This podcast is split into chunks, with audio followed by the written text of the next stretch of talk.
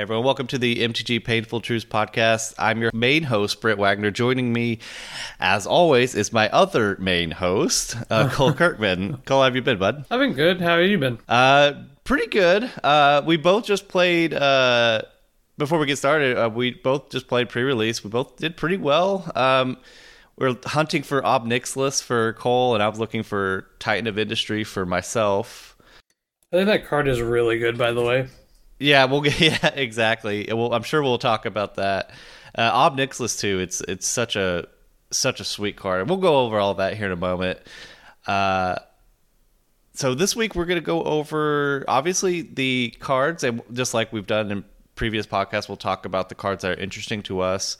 Uh, prior to that, we're going to go over the SCG event, uh, the SCG event in Dallas. Uh, that's that was a lot of fun, and first, we're going to talk about the Explorer format in uh, Magic Arena. That was just, announced two days ago.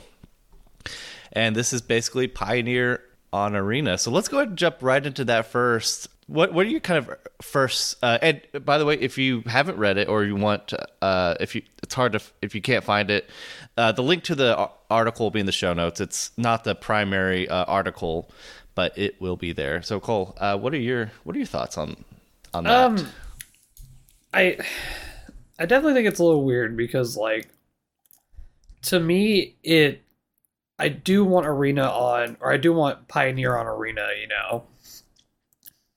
Um but like it's just kind of weird to like make this like whole new format you know again like they've done before with like historic and stuff then be like hey you have to wait you know because they said it's going to be like a couple years before we even like before we even get um get the format. Well, right, but I think that's um I think that's this is the the way that the best way to have done it. Like if we waited for like there's going to be there's so many legal pioneer cards that aren't on arena that will never see play in, in arena but they have to acknowledge and say, okay, we gotta we gotta add these crappy cards or yeah. or whatever because and and this set like will every time there's a set and, and it could just make all of a sudden this thing is broken and now a new deck is built and that requires these other older pioneer cards that could easily just happen so they have to they really have to have their finger on the pulse when it comes to like what the best paper pioneer decks are playing and then they'll throw those cards into the into the format so to mimic the experience as well as they can or uh, that I think that can happen. I think that's why they want to kind of manage the expectation because we don't need all 30 grizzly bears in each color. Like we just don't, but they are pioneer legal and stuff like that. So uh, so it, to me it's like if we just waited for them to get all the cards in and plump into the format, it would take forever and and then um, it, you know this I, to me this is the best way to do it. Just get the top decks like uh, Blue Red Phoenix, uh, the Winota deck, uh, Lotus Field, Blue White Control. Just get all of those cards there, and then that's and then you have the format, the, yeah. or the or, at least, or the part of the format, and then th- there will be like I want to play like a deck I'm we talked briefly about this earlier like mono blue spirits and pioneer. That's another good deck and that might you know that's like a tier you scroll down on MTG Goldfish to find it a little bit but like if they want to include that deck too that's going to be a, like that's less interesting. And that's I mean that's less interesting so it may take a little bit more time. Oh no I get you yeah. So uh, to me I think like this is indicative of what they'll do with modern too. Like whenever if slash when, depending on what your belief is about the future of arena, like this is how they do it modern as well. I would think.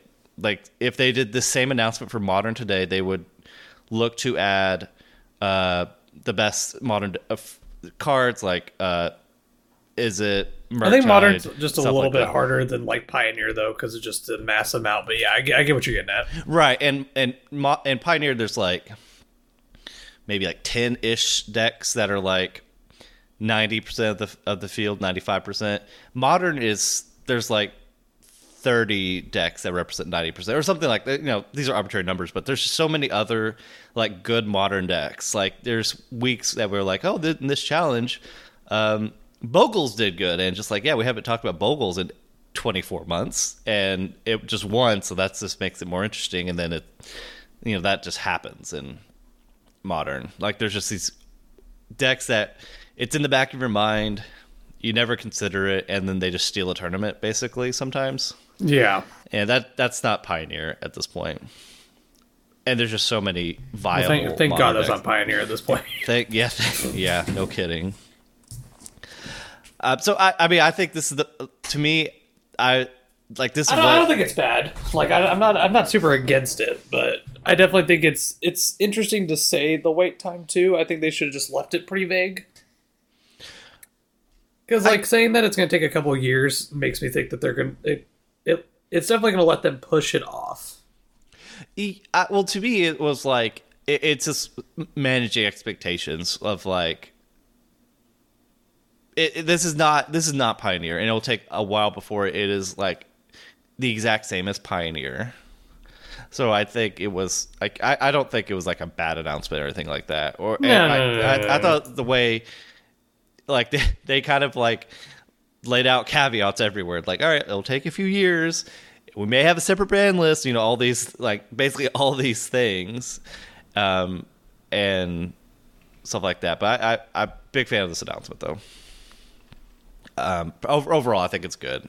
Uh, any, anything else, or do we want to move on? Uh, I mean that's about it about it. I mean there's not really a whole lot else that there is to it. Yeah, and I don't even think as of the time of this recording, it we're on uh, April twenty third, two days after the announcement. I don't think it was in as a playable format now, but but there's still Uh, like, it still is not. I, they might add it when they add in Capenna. that would make sense. So Yeah. what is that like the twenty what like twenty something? It's the day before Friday, so act paper release is 29th, so it'll be the twenty eighth is the arena. Uh, the, when it gets released on Arena for the digital formats. Yeah, that would that would that would be my guess is they would add it then. That would make sense too. Yeah. Okay. Uh so next SCG Dallas although it was in Fort Worth, but SCG Dallas happened uh, a few weekends ago. Uh it was a lot of fun. Uh to kind of say that uh, I was nice to, to it, it was uh, to me it was like a lot like there was a lot of like positives that weekend. I got obviously I got to see you Cole. I got to see my friend uh, Cody from he was my old Wichita friend. I haven't seen him since the Oak, Oklahoma City Grand Prix um, and the before times. I think 2019, late 2019, and that's where I, I saw you there too, Cole. Uh, and so I saw him for the first time. I met Corey Baumeister, Shaheen Soorani, Will Pulliam, uh, Cedric. And I got to kind of briefly meet them and just say hi and uh, and stuff like that. So that was really cool. Uh, and and I I guess and I did actually I did the main event and I got 24th. So I did pretty good. I'm still waiting on that check, but uh, I I did uh I did do pretty well to to get 24th place. Oh, and and we get I got posters or I got a poster of Garruk and that was really cool. Uh, Yes, yes, we do get posters. yeah, you got Tezzy. I to me it was uh I mean Tezzeret may be uh one of your top favorite characters of the Magic universe. Maybe not. I feel like you always are like drawn to to Tezzeret. I just like Tezzeret a lot. He's he's he's the Rob Zombie of uh of the Magic universe. Right. There was also like someone. Uh, it was back in while I was watching Walking Dead. I, I can't think of that Walking Dead character, but he looked exactly like Tezzeret. I thought, like the, the like the hairstyle uh, and everything, just like completely lined up with Tezzeret. Um, but I, I wanted to get Garruk because that was um, like one one of my first. Um, actually, Cole, when we like when we first started becoming uh, friends, like my first deck, uh, as you know, was just Mono Green Devotion, which used Garruk as just uh, uh, like a ramp spell with. Uh, and Literally was- one of the best planeswalkers first printed was that Garruk. yeah, it was that that was it's, such a sweet card. I was so glad to. So it was just kind of like kind of nostalgia for me. It was like, yeah, this was he was the a key piece in the deck I played. It was it was like medium minus deck, but it it was it could just be super powerful. Um, and that was really fun. So I I wanted to like I, I would want that art. I haven't put it up yet, but I would want that art to say, "Oh yeah, this card," and like go through that story of of the card and of the of the character and, and what it meant to me. So Yeah. that's what, I really wanted that one. I was really glad to grab it too. Um, and got some swag from Cedric. Yeah, and uh, it, it for so so I got so I did really well. Cole, you just missed day two, losing uh to Amulet Titan at the end um in the in your final round. Uh, how? Well, I, I guess like uh, d- before we get to that, I, I want to go over everyone else. I'm just gonna keep talking apparently. Um, um, but we had some good friends. Uh, William Lehman, I believe that's his name. He was uh, a person we met Cole at the uh, Pro Support, uh, the the you know the bad tournament, the one that took, lasted till 4 a.m. He was uh, I, I met him. We met him there, and uh, he was a, he was in the my MTG rants community. He said, "Hey, wish me luck." And I said, "Where are you? I want to find you." And we hung out for a little bit.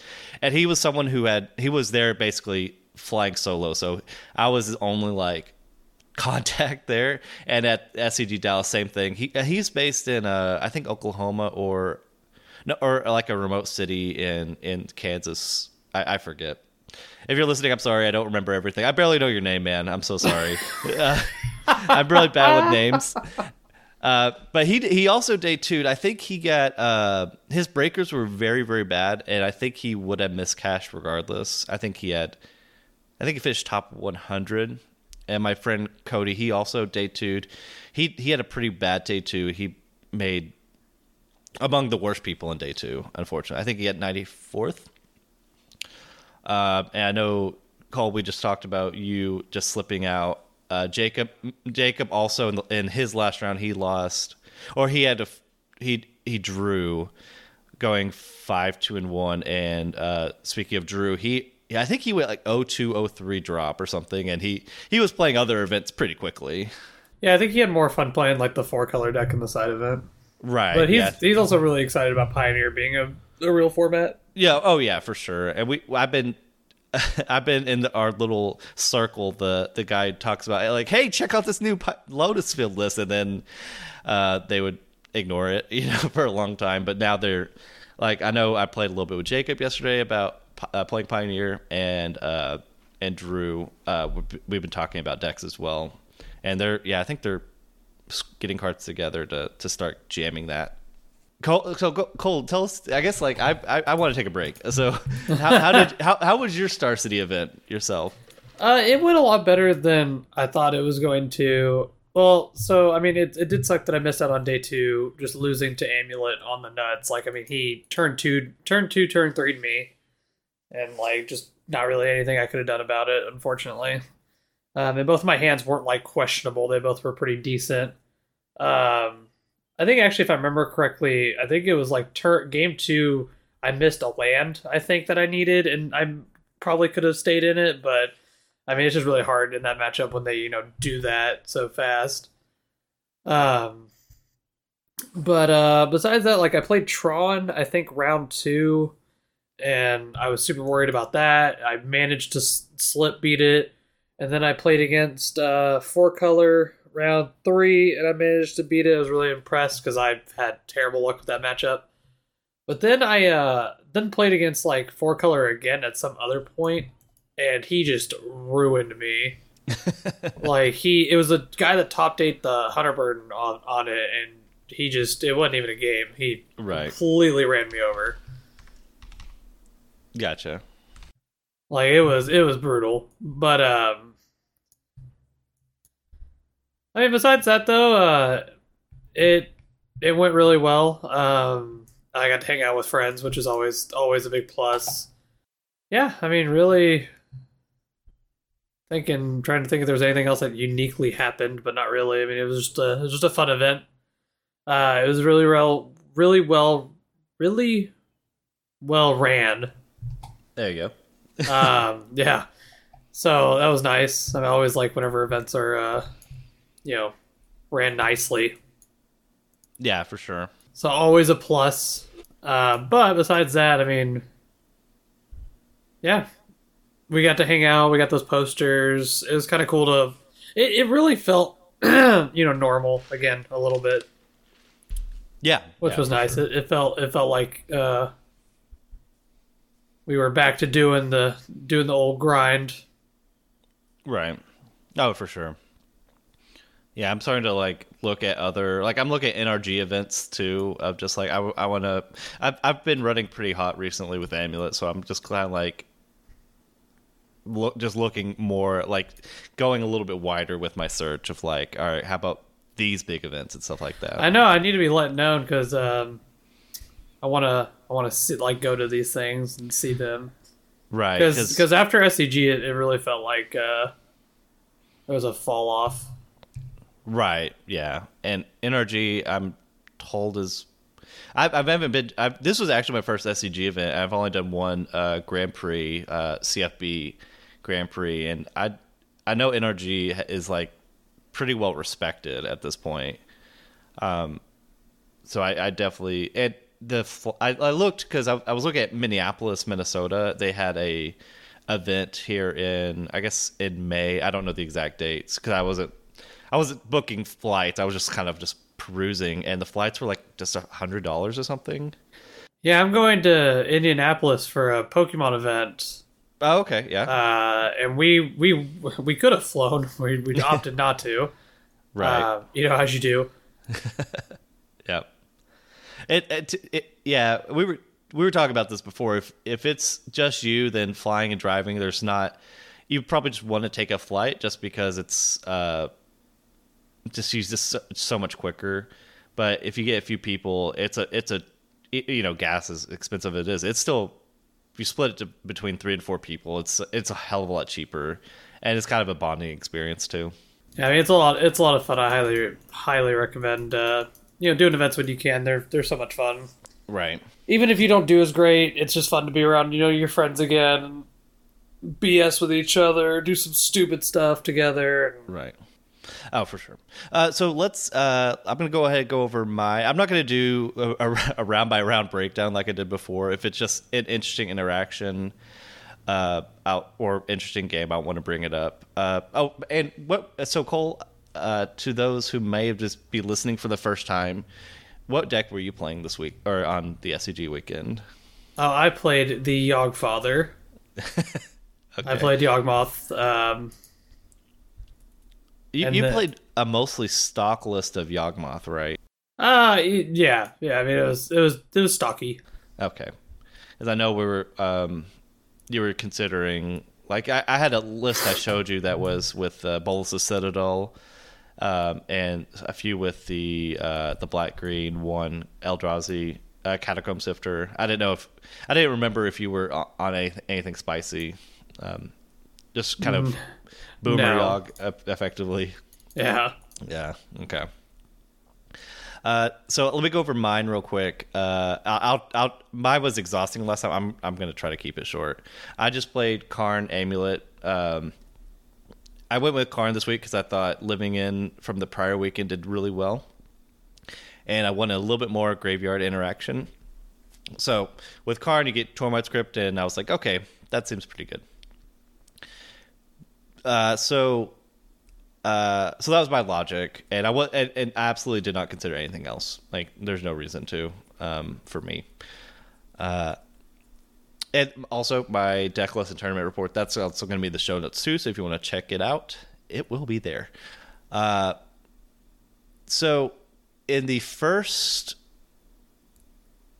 day, okay. So I'm, so I start off uh, winning the the most I guess the most interesting thing I did. So I won game one, or round one versus uh, uh, blue red prowess, and game round two uh, played against a control like a four or five color control deck, but it was really wild. Uh, and I was able to 2 0 that. And then I beat Scales, which is something I typically do when. Uh, and I played against David Pierce in round four once again. Uh, we, I played him in the uh, HBMO 5K, and because it the only person I would do this to in the room because I played against him, I was on the draw. He plays the land passes. I he passes to me. I just draw my card, go to clean up, and discard Primeval Titan. I wouldn't have done that against anyone else in the room, but David Pierce, uh, I was 100% sure on what he was playing. Uh, so it, which is kind of interesting. I'm able to take him down in game three. He had a incredibly stocked graveyard. He just needed land number three. He missed it after he um, he did the uh, subtlety on my Karn, which he knew was going to get Tormod's Crypt, but he did not find land three, and I played Karn, got Tormod's Crypt, and that we were just done. Uh, the next, so I, I start off four and oh, and then I play against Mono Black Coffers. I'm going to try to keep this quick. Uh, the the most notably thing is game two. I miss lethal because I had Karn, or I'm sorry, I had Titan Dryad, land drops, and Boseiju in hand, and opponent played Ensnaring Bridge the turn before. By I don't make one more land drop to add mana to Boseiju the Ensnaring Bridge. Uh, so I say combat. He's like, "Oh, you can't attack," and I say, "Oh, hell yeah, that's awesome. And he has super Tron mana, it just destroys me. And I'm so tilted, I keep Golos in the deck because I actually played it in in that game, in game two. And I so I registered 61 and it's in my opening hand. I'm like, well, here I am. Uh, but the hand was good. I actually played Golos and he and Golos is relevant. And he doesn't establish Tron mana. It's a pretty good matchup, I feel. Um, they're just pretty slow and you know I'm pretty fast at times. So uh, my first loss was against the uh, blue white control in round six. Uh, just I'm just kind of quickly reading. Um, yeah, he beats me.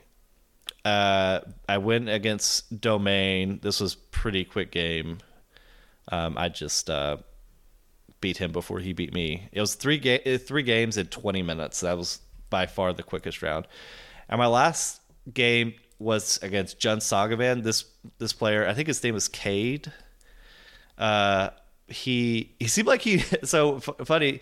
He th- he knew me a lot more than I thought he did. Like he's like, oh, you're not wearing your your shirt like the the the the Brontosaurus t-shirt that I would wear at these events. And I was like, oh my god, he is, can can read my soul or something. and uh, he he too he's on Jund Sagavan a matchup I would think is okay, but he beats me 2 0. And I'm really bummed about it. But I end the day 6 2. Um, I beat Blue Red Prowess. Something funny. He was like, all right, attack for four with a Sprite Dragon. And he has two cards at hand. And I'm doing math. And I'm like, all right, if he has double Lava Dart, that is eight additional damage. And I'm exactly at 12. So I chump with an endurance that I have. And then I played like Titan Dryad on my own turn, and with Valka triggers on the stack, he actually uh, a double lava darts to kill it. So he actually had lethal. I was surprised, but he was just completely behind at that point. Uh, I lost a four color Omnath uh, to be dead for top twelve. Uh, this were lost in two games. Uh, and then beat t- white, mono white taxes and then uh, blue red Murktide in consecutive games. I, a, a matchup I would say is slightly unfavored or unfavored, but I was able to 3 0 it for the weekend and get 24th. I do find it funny that we both have gotten 24th in big events. Right, that's what you did at the uh the, the Hunter Burton. Yeah, yeah, yeah, yeah. Yep. And it was the the perfect uh 25th is a big drop off in cash too. So I was glad to. to oh, for yours? Because I know yeah. the HBMO was like, it wasn't that bad. It was because it was HBO paid out to. I guess they both paid out to top 32. Yeah. Yeah. yeah. Um. Right. Yeah. Um. And I think just like a, like a true Titan player at the end of it, people like, oh, can you can you ship like oh you played Karn cool? Is that your list? I'm like yeah, don't play it. Like I, I don't I, I did. It's funny I did not like my list that like. I, I looked at a, a few lists also from the weekend and other or like other similar lists, and like Will Pulliam, I checked out his list. I really liked his. He played in the uh this the 10k. I think he scrubbed out in the main event, and his list was really really good. Um, but I actually prefer House of Manas over in north of the border. He was he got second against uh in in, in the face to face game, and he he had the list I liked, and I told a lot of people like this is the list to play, no question, and that's yeah. And it, that's all kind of outlined in the tournament report too. Um, but yeah, that was it. It was a it was a pretty good tournament. I I, I got really lucky. I think it was the only player who actually played Karn and did well that whole weekend. I think there was like like everyone else played a stock version of Amulet in some capacity, um, either with usually with like more cultivator Colossus or more more re- like more Azusa's, you know, whatever it is. They they just played normal versions of the of the deck. So that's pretty cool. They I just guess- normal versions of the Well, right. I mean, Karn is definitely not normal. Um, and I, I mean, like, I think that night when I got back, I immediately like saw House of Mana's uh, Jack Potter, uh, his uh, actual name. Uh, I saw his list. Like, yep, I'm building that. That's that's the way to do it. And uh, that's how, that's still what's sleeved up for me right now. I, I just strongly prefer his his list over mine. Although I think for Karn, mine was among the best, like the best way to build it. Maybe trade out two sideboard cards or something. I don't know. So what's is his list just like kind of like stocky, like more aggressive? Right. Yeah. The only difference between House and uh, Will Pulliam's list, uh, yeah, they're both very stock. Uh, Pulliam had two Cultivator Colossus, uh, normal creatures, and he had Re- Relic in the main. That's kind of the notable exception to being stock, is they had Relic in the main, which I, you know, that's why I had at the uh, at the Hunter Burton side event, and that's still to me is almost mandatory at this point in this format just having something to stop Darcy to you know to keep Murktide in check. Really good against Living End if you can sneak that in before they could um, you know cast uh, violent outbursts, you know stuff like that. I think it's really important. Um, and the only difference between those lists were Pulliam had two Cultivator Colossus and House had just a, one copy and had Crumbling Vestige instead as an additional land. And to me, Crumbling Vestige is it should be a mainstay in the deck. It just there's plenty of times where uh, so, like you know we're, we're we play Saga now, and so you know kind of by the time you cast Primeval Titan, you may even have just less mana because your Saga gets less less total amount of lands basically. So when you cast Titan, you may only have like two lands in play. Um, but let, this example, let's go with we'll have three lands in play. So obviously, you know, two lands in play. Two lands in play. I got this goal. So you have two lands in play, and uh, single amulet. You cast Titan. You, and you want to haste it, and you know your the shields are down or whatever. So you get Boros Garrison Slayer Stronghold to haste it. You get three lands, and you attack to get two more lands. So you have five lands in play. Crumbling Vestige adds red and white mana if you have Dryad of the Elysian Grove. So uh, you, you keep you increase your land quantity, and you get still haste to Titan, and then you get Valka triggers and the red while you're in the red zone. So to me, Crumbling Vestige is a mandatory if you're playing uh, a Slayer's package. And I was, I, and to me, that's like it's almost a deal breaker if I don't see it. It's, it. It has to be there, in my opinion. It's just like you know, you have your one Vesuva, you have your first, you have to play Valakut, you have to play all these, you know, these. You have to play Boros Garrison and Slayers. It sucks. You gotta do it.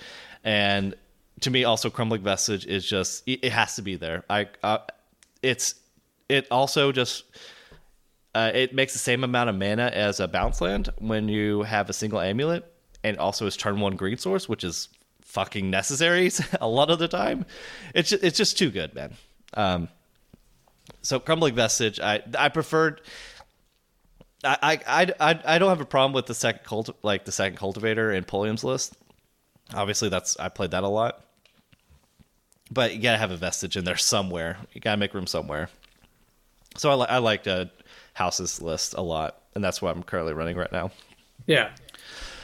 Okay. Um. So very awesome. We won't, and we'll have another pretty big event in just a few months, early June. There'll be DreamHack. That'll be Pioneer. I want to say, or the main event will be Pioneer. I actually don't know how this works, Cole, but there, there will be Magic, it'll be a big event. And I'm I'm also besides NRG, I'm also kind of looking at more Star City events. Uh, but that's probably not going to happen. But I'm I'm just interested. I want to keep jamming Magic. I'm just kind of been on a tear right now. I mean, if my man's on a tear, he's he's tearing it up. He's killing everything. I was what I was listening to. Uh, it was a it's a podcast. They just they folded um, because uh, all the all the hosts basically worked went to work at WotC. It was uh, I cannot think of it. Allied Strategies, and I think before I actually started listening to them, but I heard them retell the story. One of the main hosts had like a dragons deck in standard, and he said he really liked it. And he said, "You know what? I'm going to go. I'm going to just fly to this Grand Prix and play it." And he won the event. so he felt pretty hot, and it obviously worked out for him. Um, I, I just I think that's just a great, great fun story. I just like, yeah, this deck's good. I'm going to play it, and he won. Just last minute flight or whatever. Yeah. Okay. Uh, well, let's. Uh, any, any final thoughts about uh, SCG Dallas or anything else going on? No, that, that's about it. Okay. Well, let's get to let's go to the streets, Cole. The streets The of New streets. Capenna. yeah, the streets. Uh, yeah, so we'll go over uh, just like we did in the previous podcast. We don't have a ranking in place for what we think is like the the number one card. We'll kind of s- mention what we do think is, but we're not going to go over like, oh, this is the best card. We're just going to go over the cards that we think are interesting or worth talking about. Um, and we'll do it in the same order. Uh, Wooburg. Then we'll do. Do we do colorless or gold first? I forget uh, what you prefer. Uh, well, I guess this one's gonna be a little different. Uh, I guess we can go by house first, and then do the single colored stuff for like multicolored. Sure. Yeah, we can do that. Um, so let's do. Uh, so we'll start with uh, the the Bant House. That's the. Uh, just changing it up on me. Okay, that's fine. How dare he? Right. I, I just am horrible with the house names, and the, and the Bant one's the one I played at pre-release, so it's like Obscura. All right, so the the first one is the the Obscura house. Um, that's not right. Uh, oh my god, no, we should do the Esper one. The Esper one is Obscura. That's the one that we should. do Yeah, first. Esper is Obscura. Right. Um. So. So do we always stick the same same pattern of I'll go over all the obscure cards, and if I miss something, you'll jump in. Yeah, we can do that. Okay. So the first one I have is Obscura Charm. It's white, blue, black, a full Esper. Uh, it's instant, and you choose one of the three modes, just like all the charms. Uh, uh, the first one is uh, return a multicolor permanent with mana value three or less from the graveyard to the battlefield tapped. Uh, another mode is counter target instant or sorcery spell, and the final mode is destroy target creature or planeswalker with mana value three or less. The the what the what I like about this card obviously is uh like it, it, it- the modes are pretty good. It's just nice to get back uh oh my gosh, I'm drawing a blank.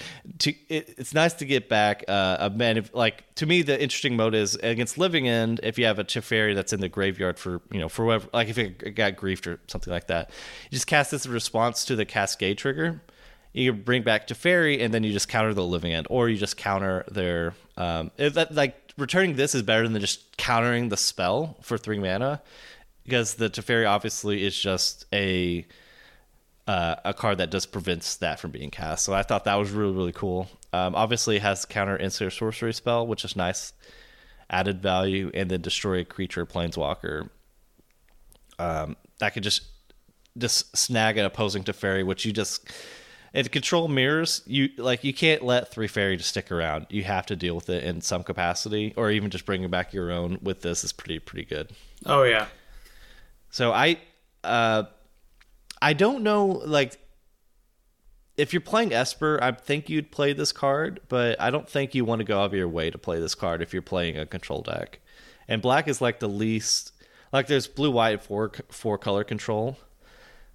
That's currently in the format. I don't think it's worth uh playing black just for this, but I may be I, I don't know. That's just kind of my gut t- thought, but I think this card's really really cool. No, yeah, I, I like it. Yeah, I think uh, I, I don't think it's like too powerful, but I think it's fine. Fine to me. Yeah, no, I agree. So next next one I have in the Esper colors is Voidrend. That's the that's the um the Vindicator, right? Yeah, yep. It's Esper colors. Uh, for instant, it's uncounterable. Uh, destroy target non-land permanent, so it can't can't nab a land, but anything else it can destroy.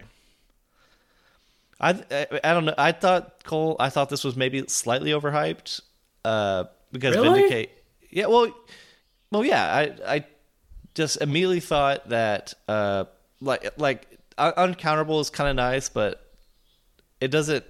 I don't care about it not nagging a uh, getting a land, but just Vindicate's not good and adding. Yeah, but instant- Vindicate was a sorcery. still like I guess like what what, what so what are your thoughts on this? I could you know I'm I've been wrong before, but what are you, what are your thoughts here? No, I, I like it. I mean, it being Esper's a little awkward, but like Esper's a fine control color, anyways.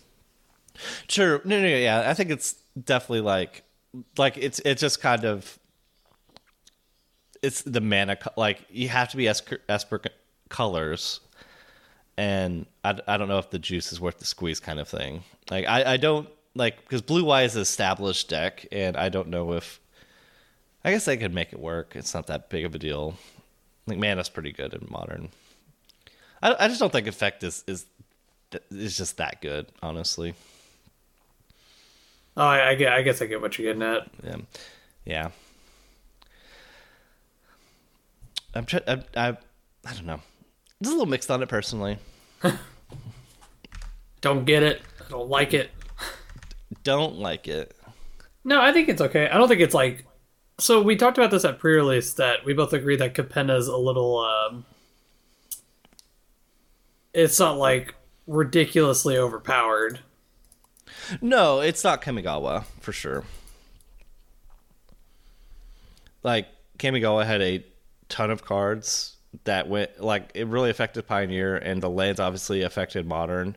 Like all of them uh, do see play in some capacity. They are all just good lands. And um, there's other cards that, or there's other effects that I'm just missing, but it was just a good set overall.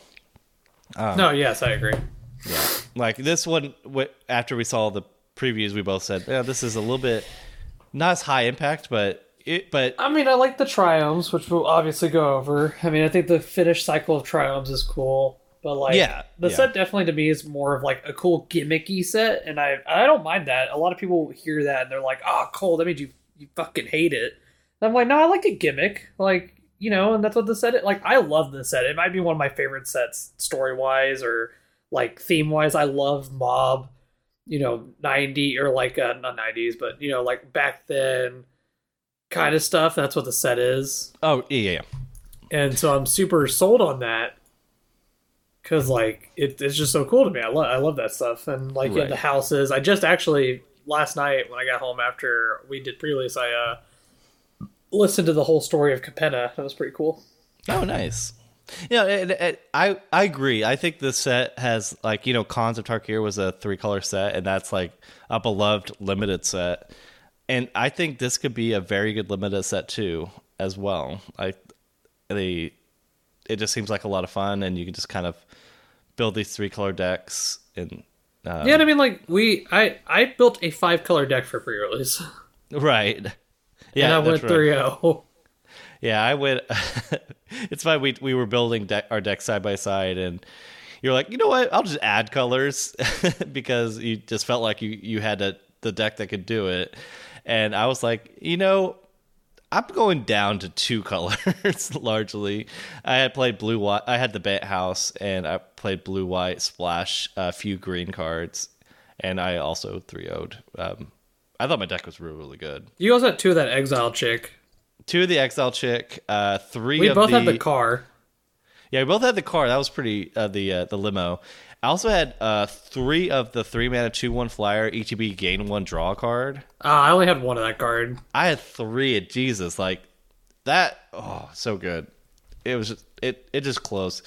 The, oh, the secret winner as uh, for my deck. I have to think of the name because it's it's a common card. It's not very good, but I do have to find it. Uh, security bypass. I want to bring this up real quick. It's basically if it's attacking, it's a enchantment or a if it's attacking alone, it can't be blocked and it connives when it hits deals combat damage.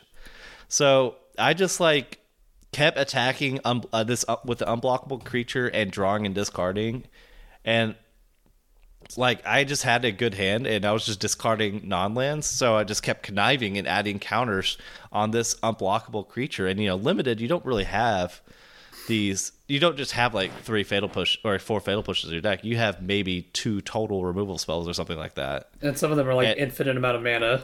Right, and sometimes it's like like the uh, the red one that's still three. Like this just gets out of range pretty quickly, and yeah, it was it's kind of crazy how how strong it was because I just like had up a wall of of things and my and just some idiot was getting in there and just like getting stronger every I had combat. I had two of the fish card. That was really cool. Yeah, right. I saw that. That was that was pretty pretty hot. Yeah. Okay. Uh, but uh, that, uh, uh, so that's all I have for the Esper colors. Uh, uh, it, was there? Uh, I guess there's not like a ton of Esper cards. Like I like there's the Esper Ascendancy. I didn't think it was very good though. Nah, not that not that I can think of. Yeah. Okay, yeah, let's go ahead and go to uh, the Grixis colors. That's the next in the uh, the color wheel pie.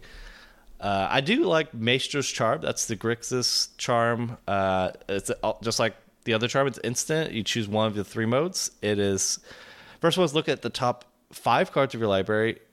Put and then you put one in your hand, the rest in your graveyard. Oh, I had that against me. That card. Oh my god. Yeah, the second mode is basically uh, lava uh, lightning helix. Each opponent loses three life and you gain three life. And finally, deal five to a creature or planeswalker. Yeah, it siphons three. Why does it deal five? Luckily, it doesn't deal six. no, I mean the charms aren't that crazy. Everybody says the Esper one's the best one. I think it is too. Yeah. Uh, but this one I do like quite a bit, and it was kind of advertised as it's never dead because you always get a cantrip out of it at, at worst. Yeah. Um, and five cards is a lot, but man, you just I, I I'm a little bit softer on this one to be honest. I don't think the modes are super great. I, I don't and I don't think this puts Grixis control back on the map. I, I just don't think it's very good. You don't think Grixis Control becomes like the best deck of all time? I think it might just barely miss out. I don't know. That's actually uh, that's all I have for the Grixis colors. Honestly, I, there's nothing else I liked. Um, the, the well, I like. Um, I saw someone play Cormela. That's the uh, one in a Grixis haste creature that you could pay one, tap it, and add Grixis colors. Oh, the, For the instance, weird sorcery. storm card thing. Yeah. Yeah, that seemed pretty pretty interesting, but like not in like to me interesting as in not constructed. Yeah, nothing nothing else really seemed interesting to me. There are cool cards though, but not those. but but not that. Yeah, that's that. But yeah, that's all I have for Grixis. Uh, the next one I think is uh, so I'm, I'm so if, if we're done with Grixis, I'm going to go to the Jund colors. It's next in the rotation. This one I thought was interesting. It's Riveteer's Ascendancy. It's uh, the Jund colors. Uh, it's a enchantment that says when you sacrifice a creature, you may return a target creature card with lesser mana value from your graveyard to the battlefield tapped. And you can only do this once each turn, though. I that last clause makes it not busted, but I thought it was still kind of kind of interesting. No, yeah, I agree. Yeah, I don't quite know what this card does in the deck that it goes in, or like I don't know what that deck looks like. Oh no, no, I did not at all. Like literally. Yeah. like I like the fact you can only do it once a turn makes it go from being uh puts it in the fair category to me. It just seems like maybe uh it may not be very very good. But uh let's let's go ahead and move on to the charm, the Jund charm, Riveteer's charm. Uh, just like all the others, it's an instant. Choose your favorite mode. First mode is target opponent sacrifices a creature or planeswalker they control with the highest mana value among them. And uh, also the next mode, exile the top three cards of your library. Until your end step, you can play them. And uh, final mode, exile target player's graveyard. So to me, I love that the, it is it has like the same charm effect that Rakdos charms and stuff always have. right, right, because that also like had the exile graveyard stuff. Yeah. Hmm Yeah, that's that's good. Uh, it always it, yeah, it's always a removal spell, and and uh, to me like, I think Jund would play this card, uh, Boomer Jund, just because. Like the exile top three, that's that's my favorite mode. exile three cards from your library, and you can play it, play them. On, like you just end step do this, if you're holding up like other stuff and you just get to basically draw three for three mana yeah so that so this card i like quite a bit obviously removal spell it's not it's not even that bad like the removal spell's decent for it's you're paying a lot for it but if you gotta kill kill something this will do it Yes, I agree. Yeah. It. I mean. Yeah, I was trying to read more into it. Yeah. I don't know, like um, so kind of like I'm looking over it real quick for all the houses. All the uncommon cards are kind of all the uncommon uh dorkies. The the Right. idiots. mm-hmm I think they're all all pretty unique. I don't know. I've never I never read the Jund one until just now. the crew captain The the boulder. oh the boulder The the named legendary Yeah. ones. Oh sure sure sure yeah Because I, I didn't read the the Esper one till or the Bant one till yesterday, the one that eats cards. oh yeah I was like, this card's gross as hell. yeah That's the first. I've never like I don't know. I, the the set I was super excited for, but like I definitely didn't look into it. Like we're probably gonna get to the card. Well, I mean, we're not probably. We are gonna get to the card that obviously matters the most to me, which we all know which one that one is. Uh, right So that was like really the only card I was like, man, yeah, woo, that card. right but yeah, besides besides that, there wasn't really anything. uh yeah Well, anything that like stood out that I was like, wow, this is crazy. Also, this set, when we were doing pre-release, I had brought this up. This set has the most text on it ever. Yeah, right. Yeah, there's a Oh ton of my paragraphs. god.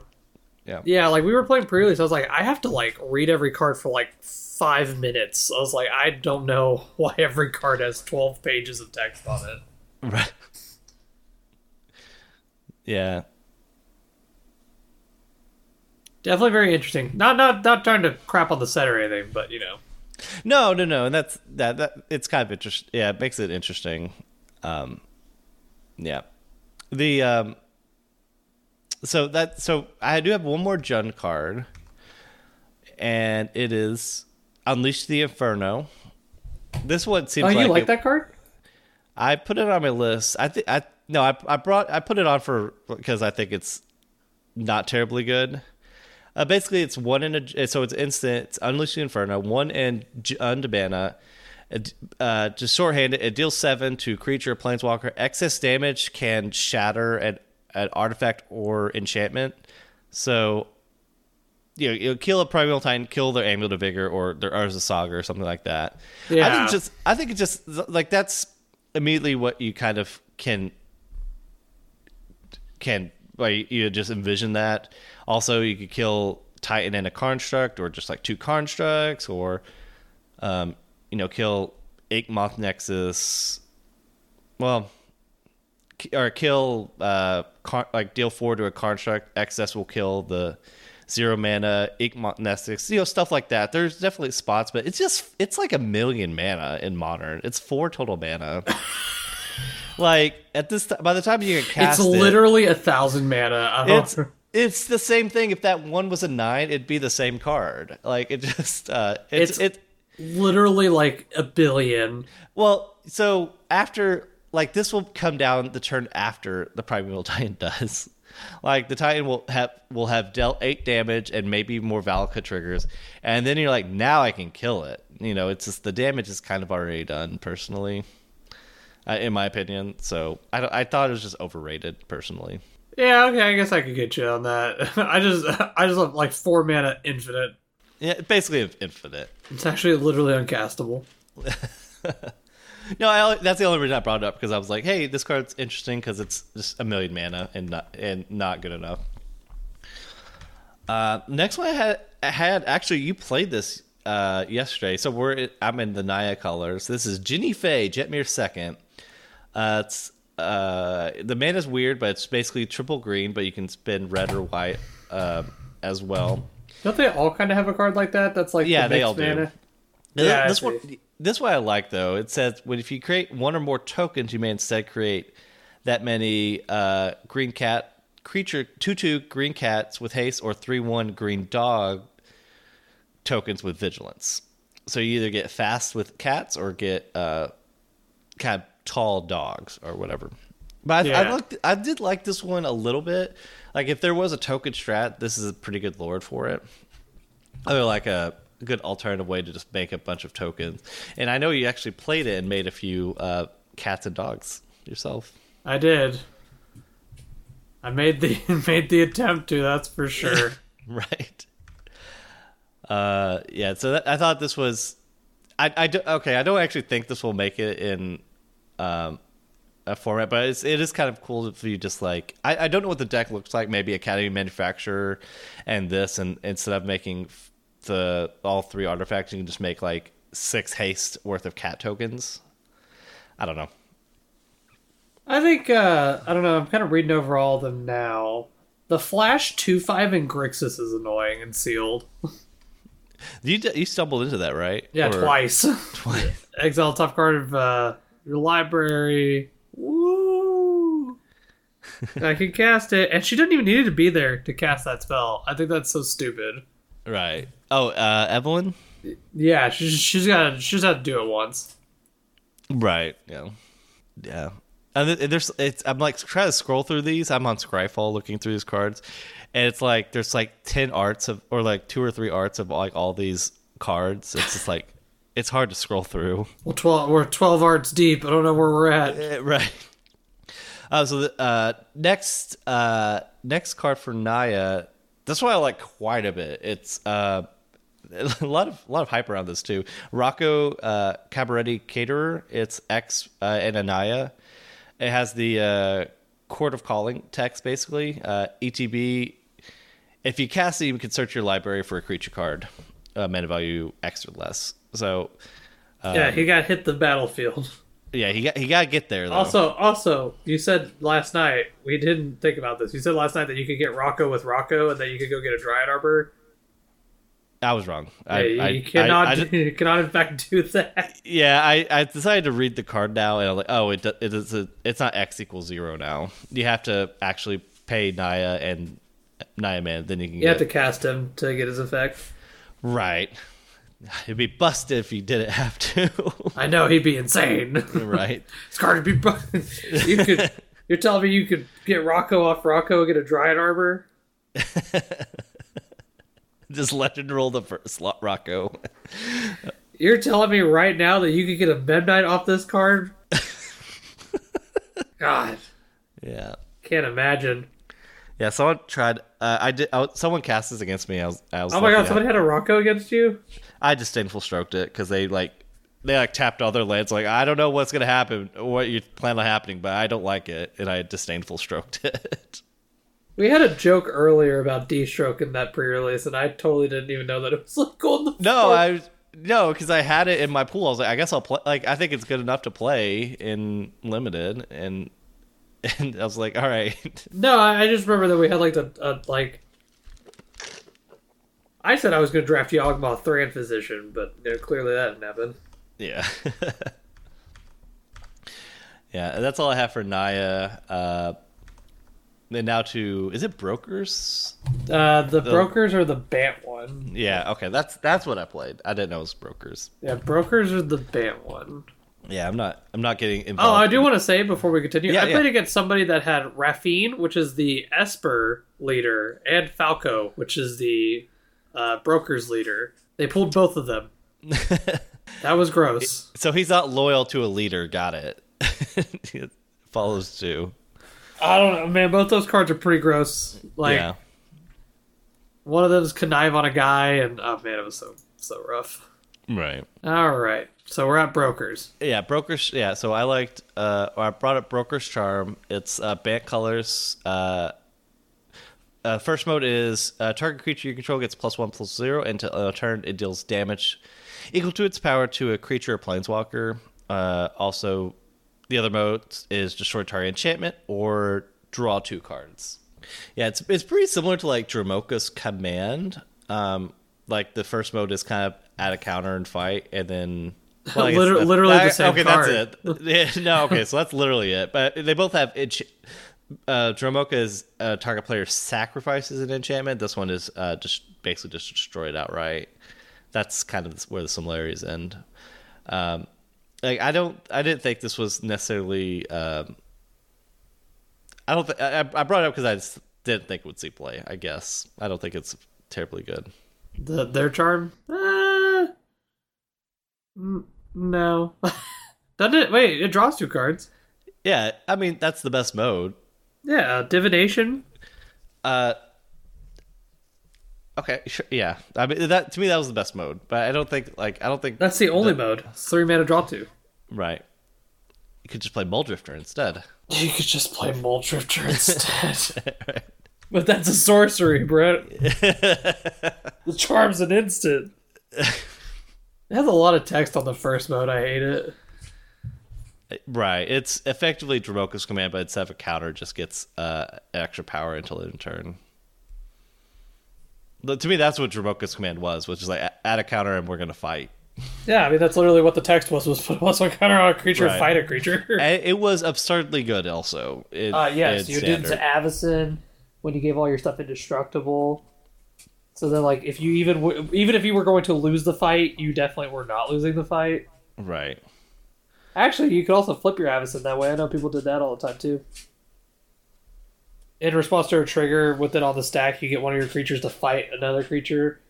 The creature, your creature dies. You give all the rest of your stuff indestructible. Then she flips at end step, Oh, that's yeah. and then deals three to everything, and then becomes a six fly flyer. that card was gross. I love that card.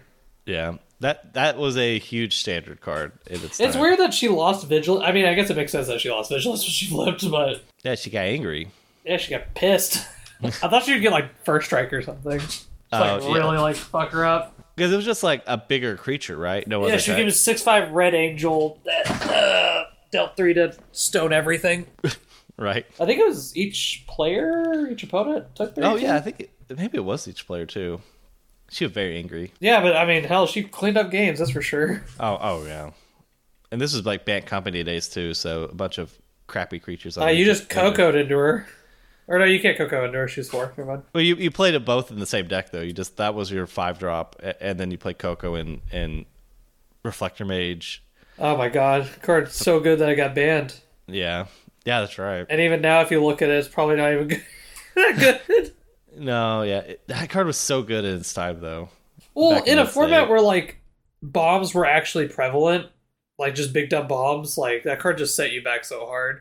Oh yeah, It was like pay five for this bomb, and they're like, put it in your hand. You can't cast it next turn. "Ah, Okay, I guess we're done. Although I had someone like Reflector Mage by Torrential Gear Hulk. I was like, perfect. Oh, then you just cast it on their turn. right. That was I was like actively wanted that to happen.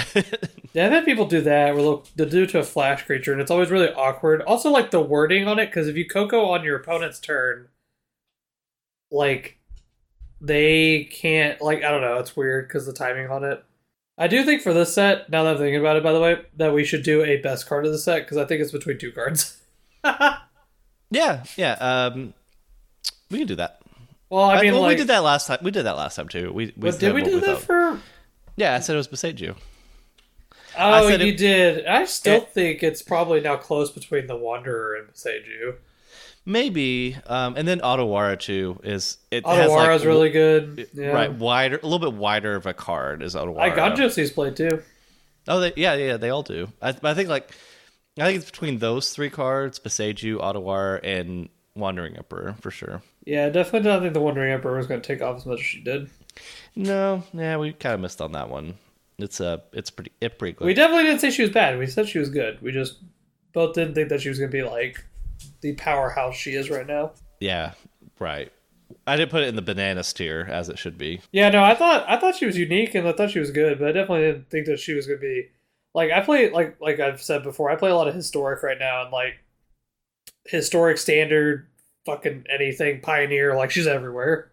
Right. I told everybody when we were at SCG, I was like, man, I'm going to attack with a Strangleroot guy, so my opponent's going to like flash her in and eat it, and I'm to be really pissed off about it. Like, yeah, exile your undying creature, and then I'm going to start crying.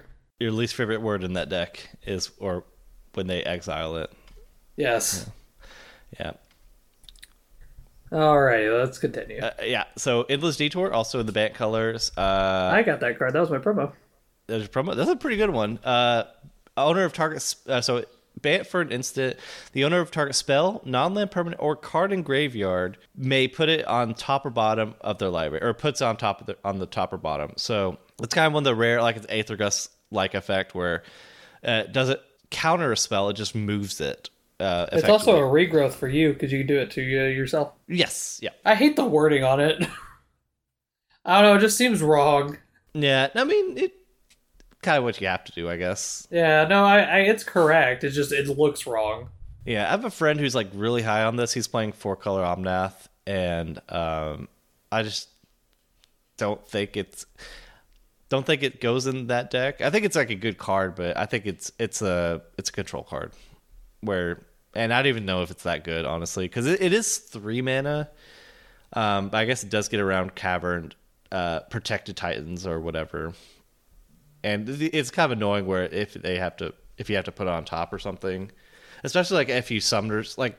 And to be fair, like I, I packed for a titan and just like have a few mana and then you force me to put it back on top. It's it's a huge tempo play because I can't play it for two turns basically. So maybe it might be okay. Eh, yeah. I, I think it has text. I don't know. I'll It, just like I. I don't know. I'm super. I'm super yeah on it. Honestly, yeah, I think it's okay. I don't think it's like the worst thing ever. yeah. I know like some blue white lists. I know they played a breeding pool for a sideboard Veil Summer, so the mana is kind of already sort of there. But I don't think like it's it's a great like. I guess like you do sideboard Aether Gust, but I I don't know. I, this almost seems like uh, the application's a little bit wider, so it's almost main deckable, and just be boarded out if it's not good or it's slow. I don't know. Yeah, I get you. Yeah. Um and the last one I have is uh it's in the bant colors. It's Rigo Streetwise Mentor. This is the legendary cat citizen creature. I pulled you one. You're welcome. It's uh it costs triple white and likewise you can pay green or blue for one of the whites. Uh, it enters with the shield counter on it, so next time it will be dealt damage or destroyed. You'd said you just remove the shield counter from it, and whenever you attack a player planeswalker with one or more creatures with power one or less, draw a card.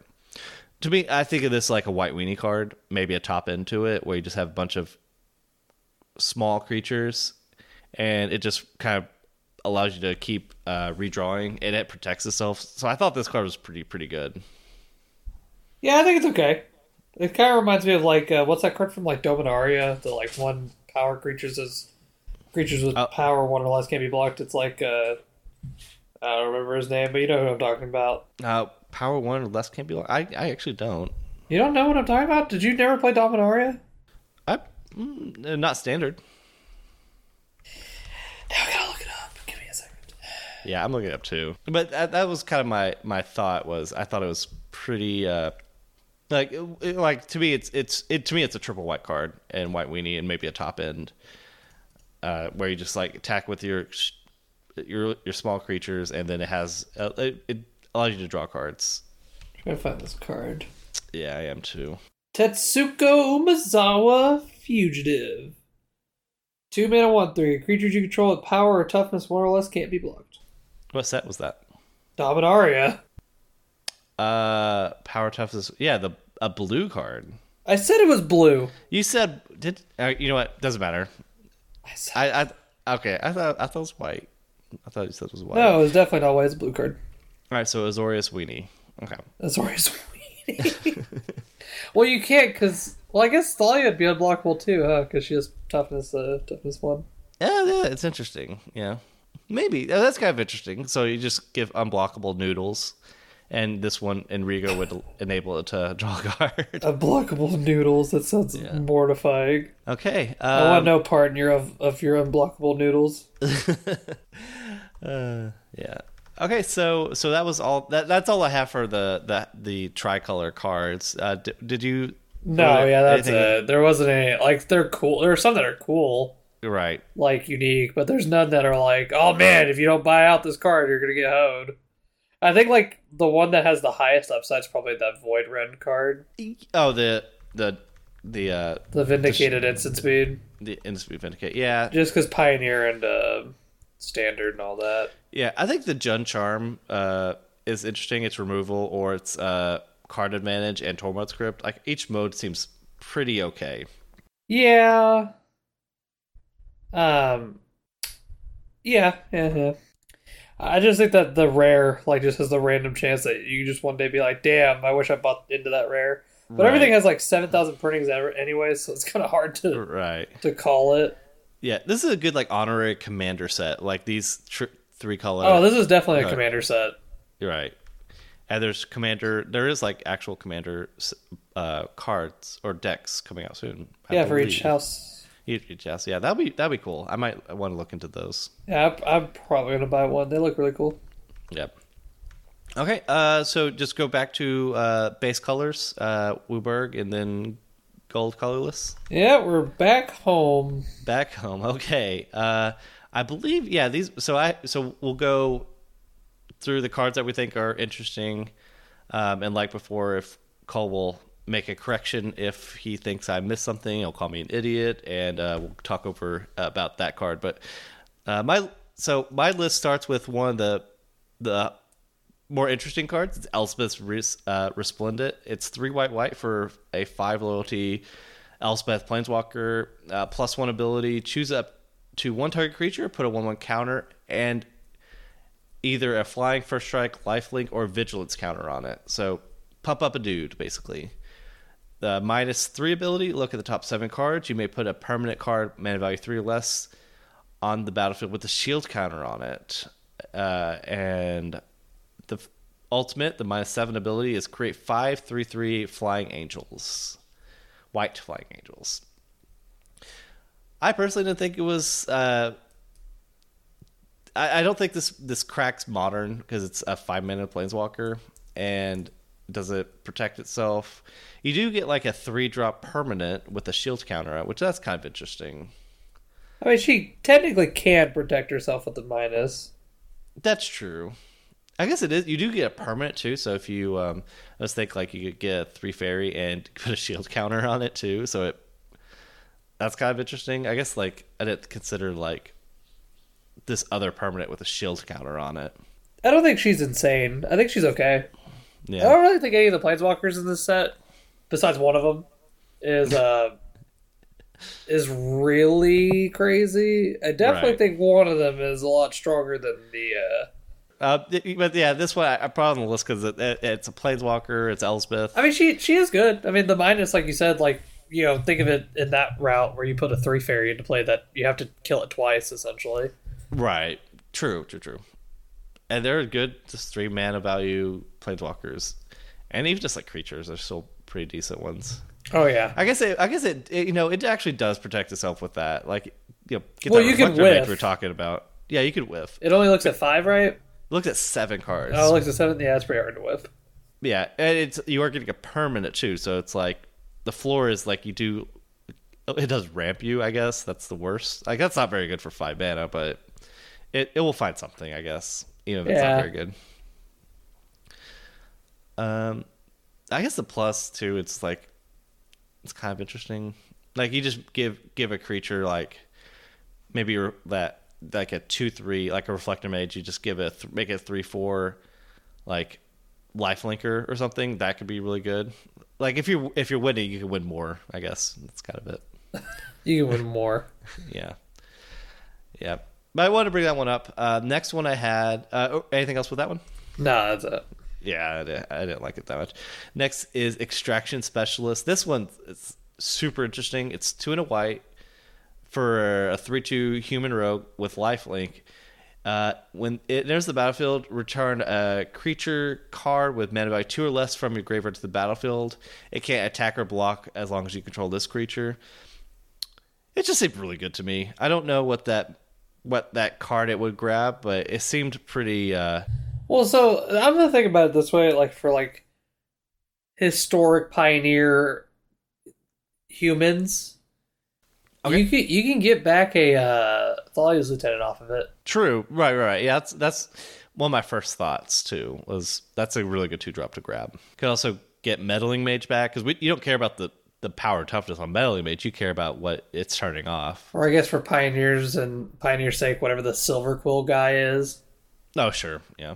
So if that thing's a three two. You kind of want that thing to attack. Right. Yeah, that's true. Even like Kitesail Freebooter, just steal another Uh, card. Boots, Scoot, and Boogie. Yeah. right. Um. Also, I guess like I don't know. There, there's some unique things you can get back with it. Yeah, it, it the, the that text is just really strong. I I think there could definitely be homes. Yeah, I definitely didn't. I definitely didn't look at this card. I need to look at it more. There's a lot of cool stuff you probably can get back with it. Right. There's probably yeah. There's probably stuff I'm missing too. Like yeah, Honestly, like you could, uh for I guess like a pseudo reanimator deck in historic, you can get back the priest, true. the two drop Yeah. priest that kills her, that kills herself to get back something. Right. Yeah, that's true. Because you don't because you don't care about living that long. You just you need to untap. well, I mean, basically. yeah, well, you don't attack with it either, so you just want to get it back and then, uh you know, crack it again, get back some other big dumb creature. Right. Yeah. Interesting. I didn't think about this card. Yeah. Uh, so I got another one. Uh, it's Giada. Giada. Font of, Font of Hope. Uh, one in white for a two-two legendary angel with flying and vigilance. Each other angel you control enters with a battlefield with an additional plus one plus one counter on it for each angel you already control, and it has a, a activated ability tap add white. Uses mana only to cast angel spells. I I also thought like I think this card is gross. you think it's gross. Okay, I I, think thought it was she's- pretty good. I think she's gross. like, so I don't know about Pioneer. I don't know how many angels are legal in that format that are worth it. But in Historic, you have a lot of angels. Like, they made a fucking arena angel that, like, already puts plus one counters on other angels. Right, So, like, now you have this. right. Like, oh, God. It's so nice. It, it, you you always attack. For, you know, it has flying, which is a really good keyword in Magic. It's also a mana dork for some mm, reason. Yeah, right. Yeah. It's you play this on two, and then the next turn you play a four drop angel after you attack with this one. Yeah, you play Avacyn on their turn. Like, Oh yeah, like godly. yeah. I thought this card was really really dope. This card is gross as hell. Uh, next one I have is Patch Up. This one uh, is really strong text. It's two and a white for a sorcery. Return up to three target creature cards with total mana value three or less from the graveyard to the battlefield. Oh, yeah, I do like that card. Yeah, I. The dream, I guess, is like you're at six and you just bring back three Death Shadows.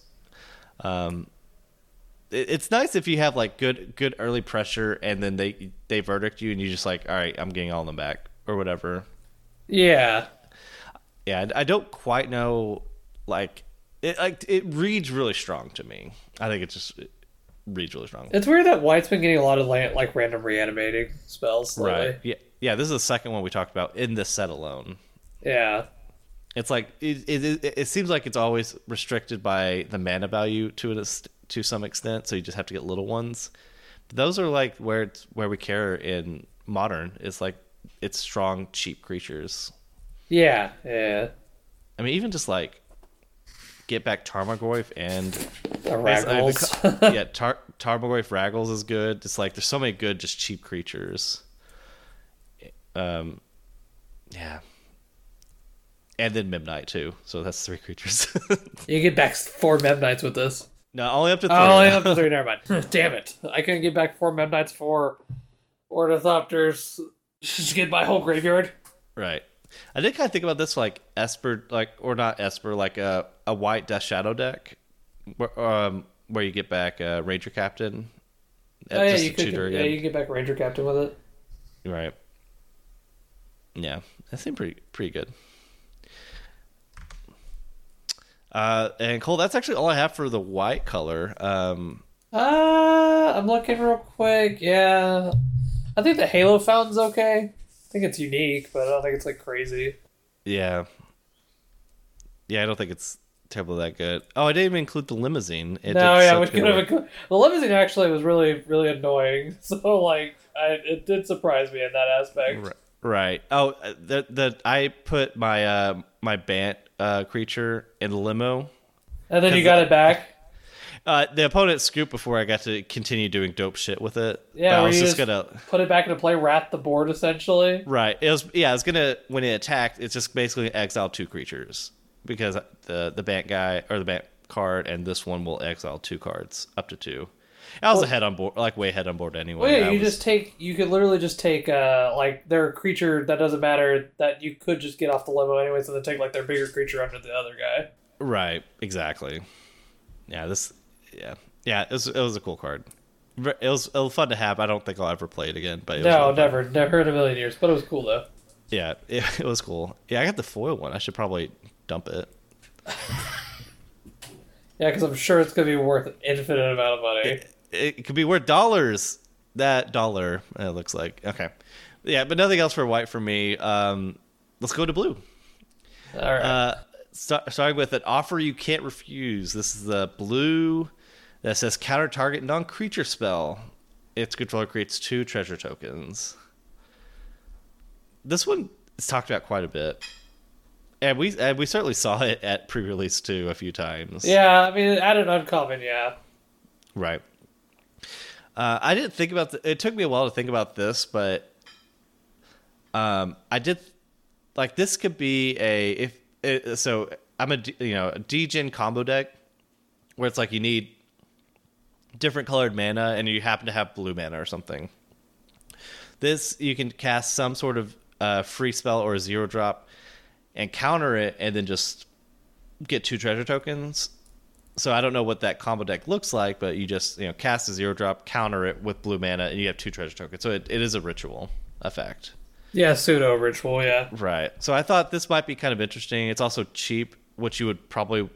You, there are probably times where you just don't care about the amount of mana. Like if you're playing degen combo deck, you don't care about your opponent's stuff too much. Like you don't care that they have like ten power of Tarmogoyfs.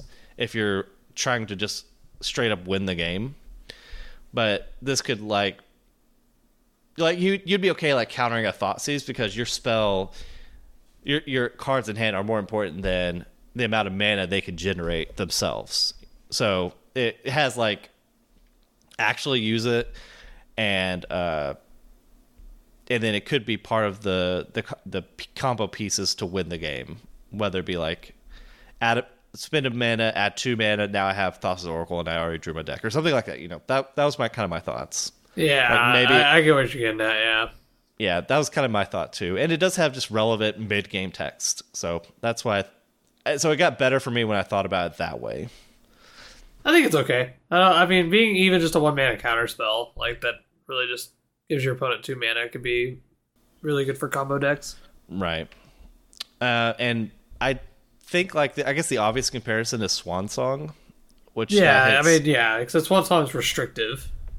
Right, and you eh, but the like a swan is way worse. A two-two flying swan, a bird token is way worse than two treasure tokens. If we're just compare on that basis. Well, I think it, I think that's format dependent too, because like in modern, you know, giving your opponent like more mana doesn't really matter Yeah, in yeah, this game. But like in Pioneer, there's a lot of higher end like decks that are trying to play bigger mana spells. So like a bird might be little easier to deal with yeah. That's true. than letting your opponent get out like.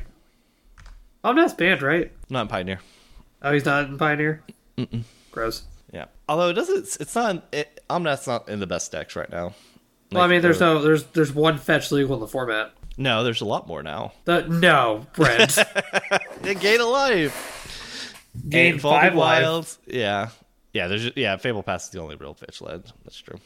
Uh, so yeah, that offer can't refuse. I think it could be a pretty pretty interesting card in in like the G-Gen combo decks. Yeah, I think like almost like not not strictly ad nauseam, but that almost similar to that deck basically. yeah, an all-in combo deck, kind of. Right. Yeah. Uh, next, I have is another blue instant card. It's slip out the back. It's uh, an, it- blue for an instant. Put a one-one counter on target creature. It phases out. The reason I had this on my list is uh, for my pet deck, Lotus Field in Pioneer. We play March of Swirling Sands. That's the blue and X. Phase out that many creatures, basically. Yeah, Uh, to me, that basically the the cards we want to phase out uh, against the against this deck is like Eidolon the Great Revel, Archon of Emeria, uh, even Winota because you know we can't we don't want three triggers to go off stuff like that. There there always seems like there's a card that we want to phase out, and that's when we bring in March of Swirling Sands. I I think that's right. I think that's the name, the Yeah. Blue March. But or even like That- Thalia stuff like Oh, that. Thalia, yeah, yeah. There, yeah, a few, few different hate bears. To me, this card, uh, we're so we're playing March. I think this is just a better March, personally. well, March hits multiple things. It hits multiple things, but to me, it's like we just care about what the one card. Like March can obviously could work as a fog if you have like additional mana or something. Well, I mean, but the other thing about March is you can pitch cards out of your hand. No, that's true. But but back to, but I would say if in my scenario, y- y- yes, like you said, you can just t- turn off multiple creatures. What is always to me that makes with like Lotus Field specifically, you'll have you'll play the Lotus Field, then you'll play your Thespian stage and and kind of the more normal games. You have access to a single mana when you go for the copy. So that's when like Mystical Dispute was like we would play that where it's like all right, tap for three, dispute it, and the other two mana copy it. It's like costing a single mana. I think is super high impact versus March, uh, where it costs you know maybe a little bit more mana or a card or two to kind of deal with the board. Yeah, So that's that's why I thought this costing a single mana was was really good. And maybe I'm just like a little short sighted on that, but to me it's also like it's just the one creature that we care about, like Eidolon, Archon, these other cards. I just think the thing though is that they're like some of these decks do play Archon and Thalia, and it's like that if they get in the position for that, both of them out, it, you know. That's true. That's when this card is a little short. Yeah, that's for sure. But I definitely, I definitely get where you're getting at. Like, I'm not, Right. Yeah. I think both have their both have their um, like pluses to them. Right. Yeah, and- and I, t- I brought this up in the in a Discord with uh, Brian Cook's Discord. He said he didn't think it was quite good enough. I, I, kind of res- I still think this might be a card I want access to in the post board games, just to phase out whatever is the scary card. But we'll like well I may be wrong, but we'll see. I, I def- it may be not like this is all still a good card and um, it could see play like in those same spots too. I think, Yeah, yeah, yeah, yeah. And we do not care about the one-one counter for what's worth too. Like it's doesn't. That, that's not real text. To Thalia being a three-two. damn. Grazer doesn't get the free block anymore. However, will I win this game? yeah. Um. Actually, that's the only. Um, No, blue was real weak. yeah, I, I, I guess like I had witness protection also, and I was like, that's not a good card. It just blue removal. and it's funny. like- it is funny. I want to get a token for legitimate business person. I'll be like two kids at a trench coat or something like that. yeah, I That's- know. I want that so bad. That's so fucking funny. Yeah, um, yeah. I had nothing else for blue. It was kind of No, I, I think like I know. I know. Cut your losses is a card that people talked about for a minute. Yeah, that's a lot of mana. Yeah, but you do get a big payoff for it. Yeah, yeah, that's true. Like it ain't. It's not like it's small. Right. It just it's also like a mill card that doesn't just like end the game either. It's like I guess like you can mill yourself. That's kind of interesting. Oh, you could. That's- you know, what, you, you could do that. I, I I don't know what that deck is. You know, oh, got another one. Disdainful Stroke. That's a good card. Oh, I hear. I hear so. right. It's a brand new card that actually just came out this set. It's pretty crazy. Yeah. Two mana counter CMC four up. It's fucking wild. Right. I don't think the art is as good as other Disdainful Strokes, so I think I'll pass on it. You don't think this art's as good as other D stroke art? Right. Eh, I think it's okay. Uh, it's fine. I mean, D stroke has like 17 printings, so I mean, it's not- Right, you have a lot sure. to choose from, honestly. Oh, for sure. Okay. Uh to black. I have to start us off, I have Extract the Truth. It's two mana. a one in a black. Uh choose a mode. Uh opponent reveals their hand, you may choose a creature enchantment or planeswalker from it. That player discards that card, or they sacrifice the enchantment. To me, the the the the clause that puts this a little bit over the top is opponent sacks enchantment. They love giving black that now for some some reason. Yeah, they they added that effect to the color pie, and they're just sneaking it in, kind of like in these type of cards. Like yeah. it's kind of it's kind of funny because it's like it's a sa- second enchantment, so you know if they have two enchantments, they pick the worst one or whatever. Um, but it also but they also have the other half as a discard spell, like a, a have a mediocre discard spell. But just the fact they had enchant, a second enchantment seemed interesting to me, but I I don't think it gets there. No, yeah, yeah, yeah. I don't know. Multiple mode cards are always pretty good, so. Right? Yeah, I, I always liked them. There was the uh, one that was the it was three mana. It was player sack a creature, or like the Thought-Knot Seer trigger, where like d- exile a card from hand. I that was a old that was a few years ago, but I was like I liked having both modes.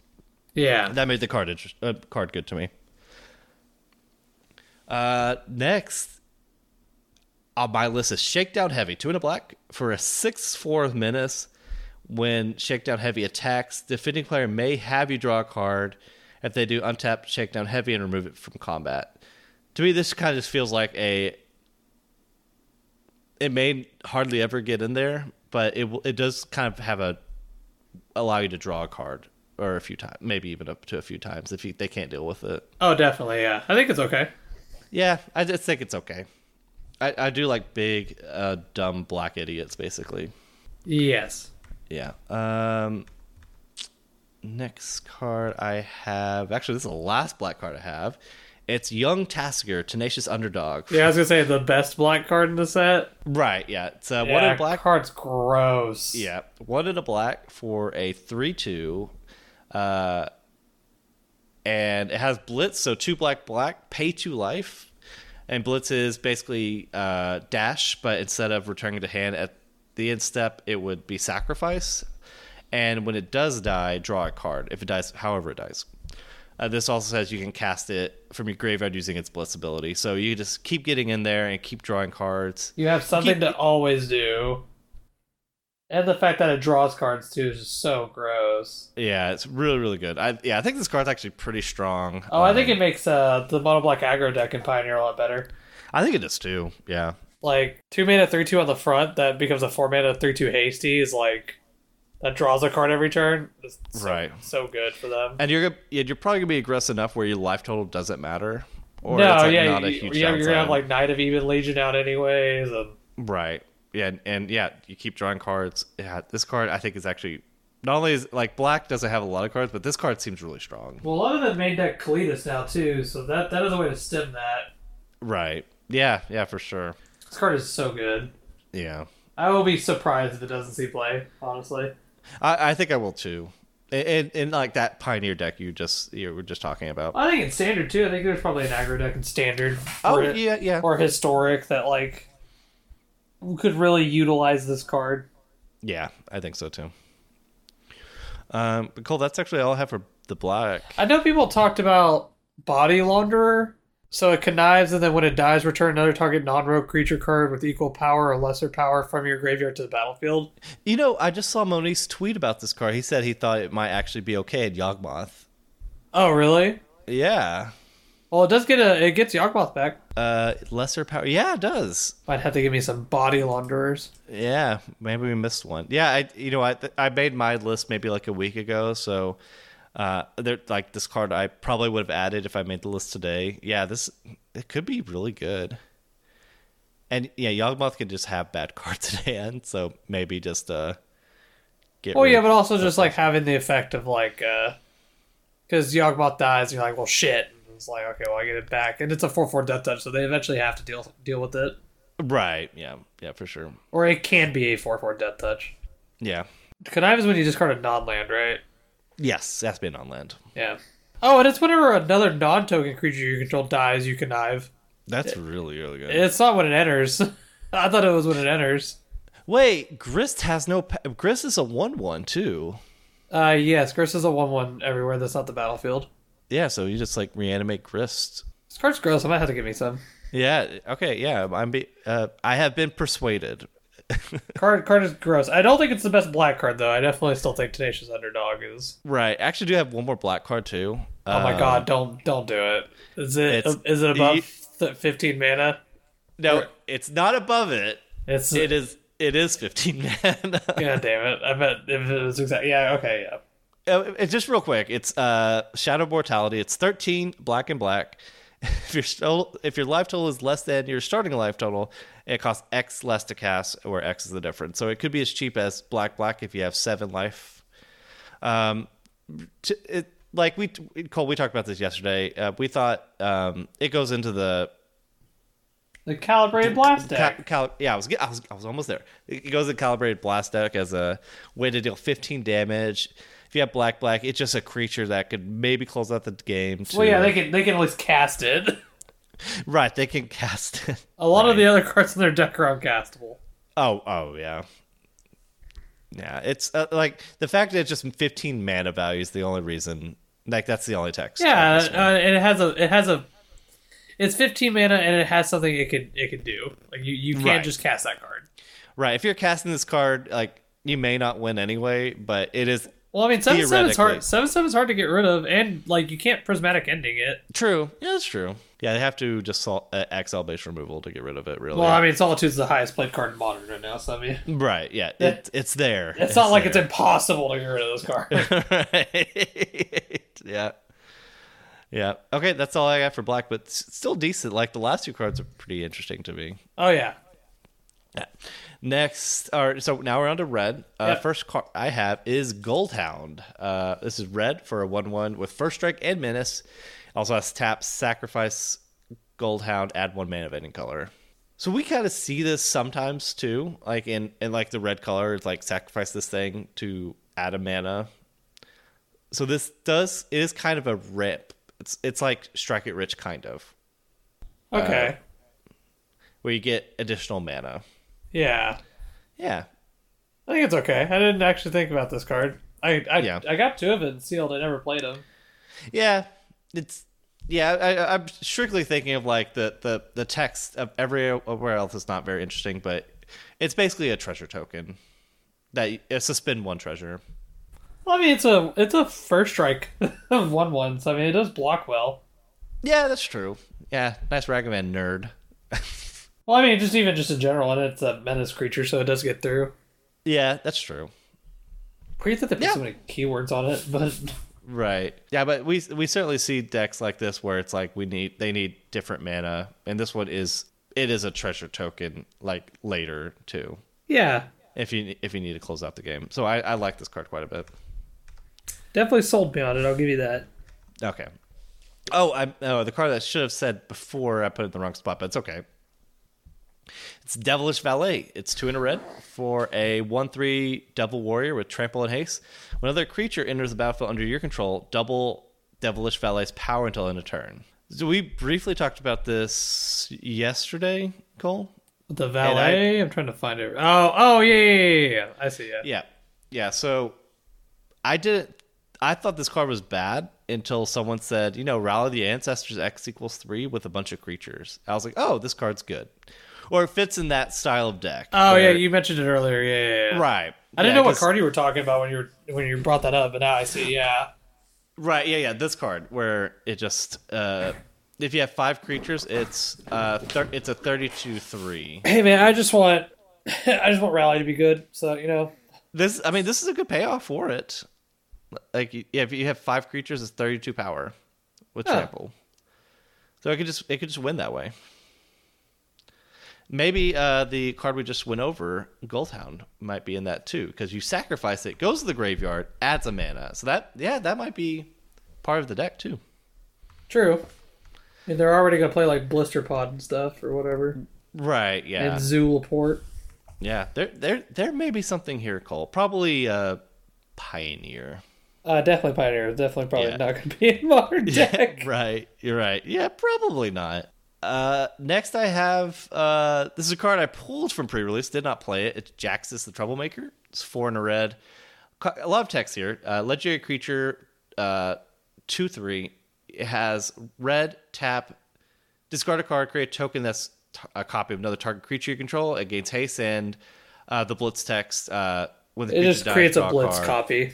Right, and then it, you could pay blit or one in red to blitz it. So, so blitz one in red, two three. Hey, it sac- gets sacrificed the end step, and it, went it dies, draw card. So, also like this, it's one red uh, to blitz it, then red again, and tap this and discard a card to make a token of another creature. So I don't. The fact that you have to discard a card doesn't mean you just. It's not. It's not a Kiki-Jiki effect or anything like that because that it's just an expensive effect. Yeah. I even think if you if you blink this too, I I think it loses haste, but I I don't know. If you blink Jax, Uh, Jaxis. the the Blitz Jaxis. yeah, he would. Yeah. Yeah. Okay. He doesn't. So have, he doesn't have haste naturally. Right, right. Okay, that's that's that was my understanding.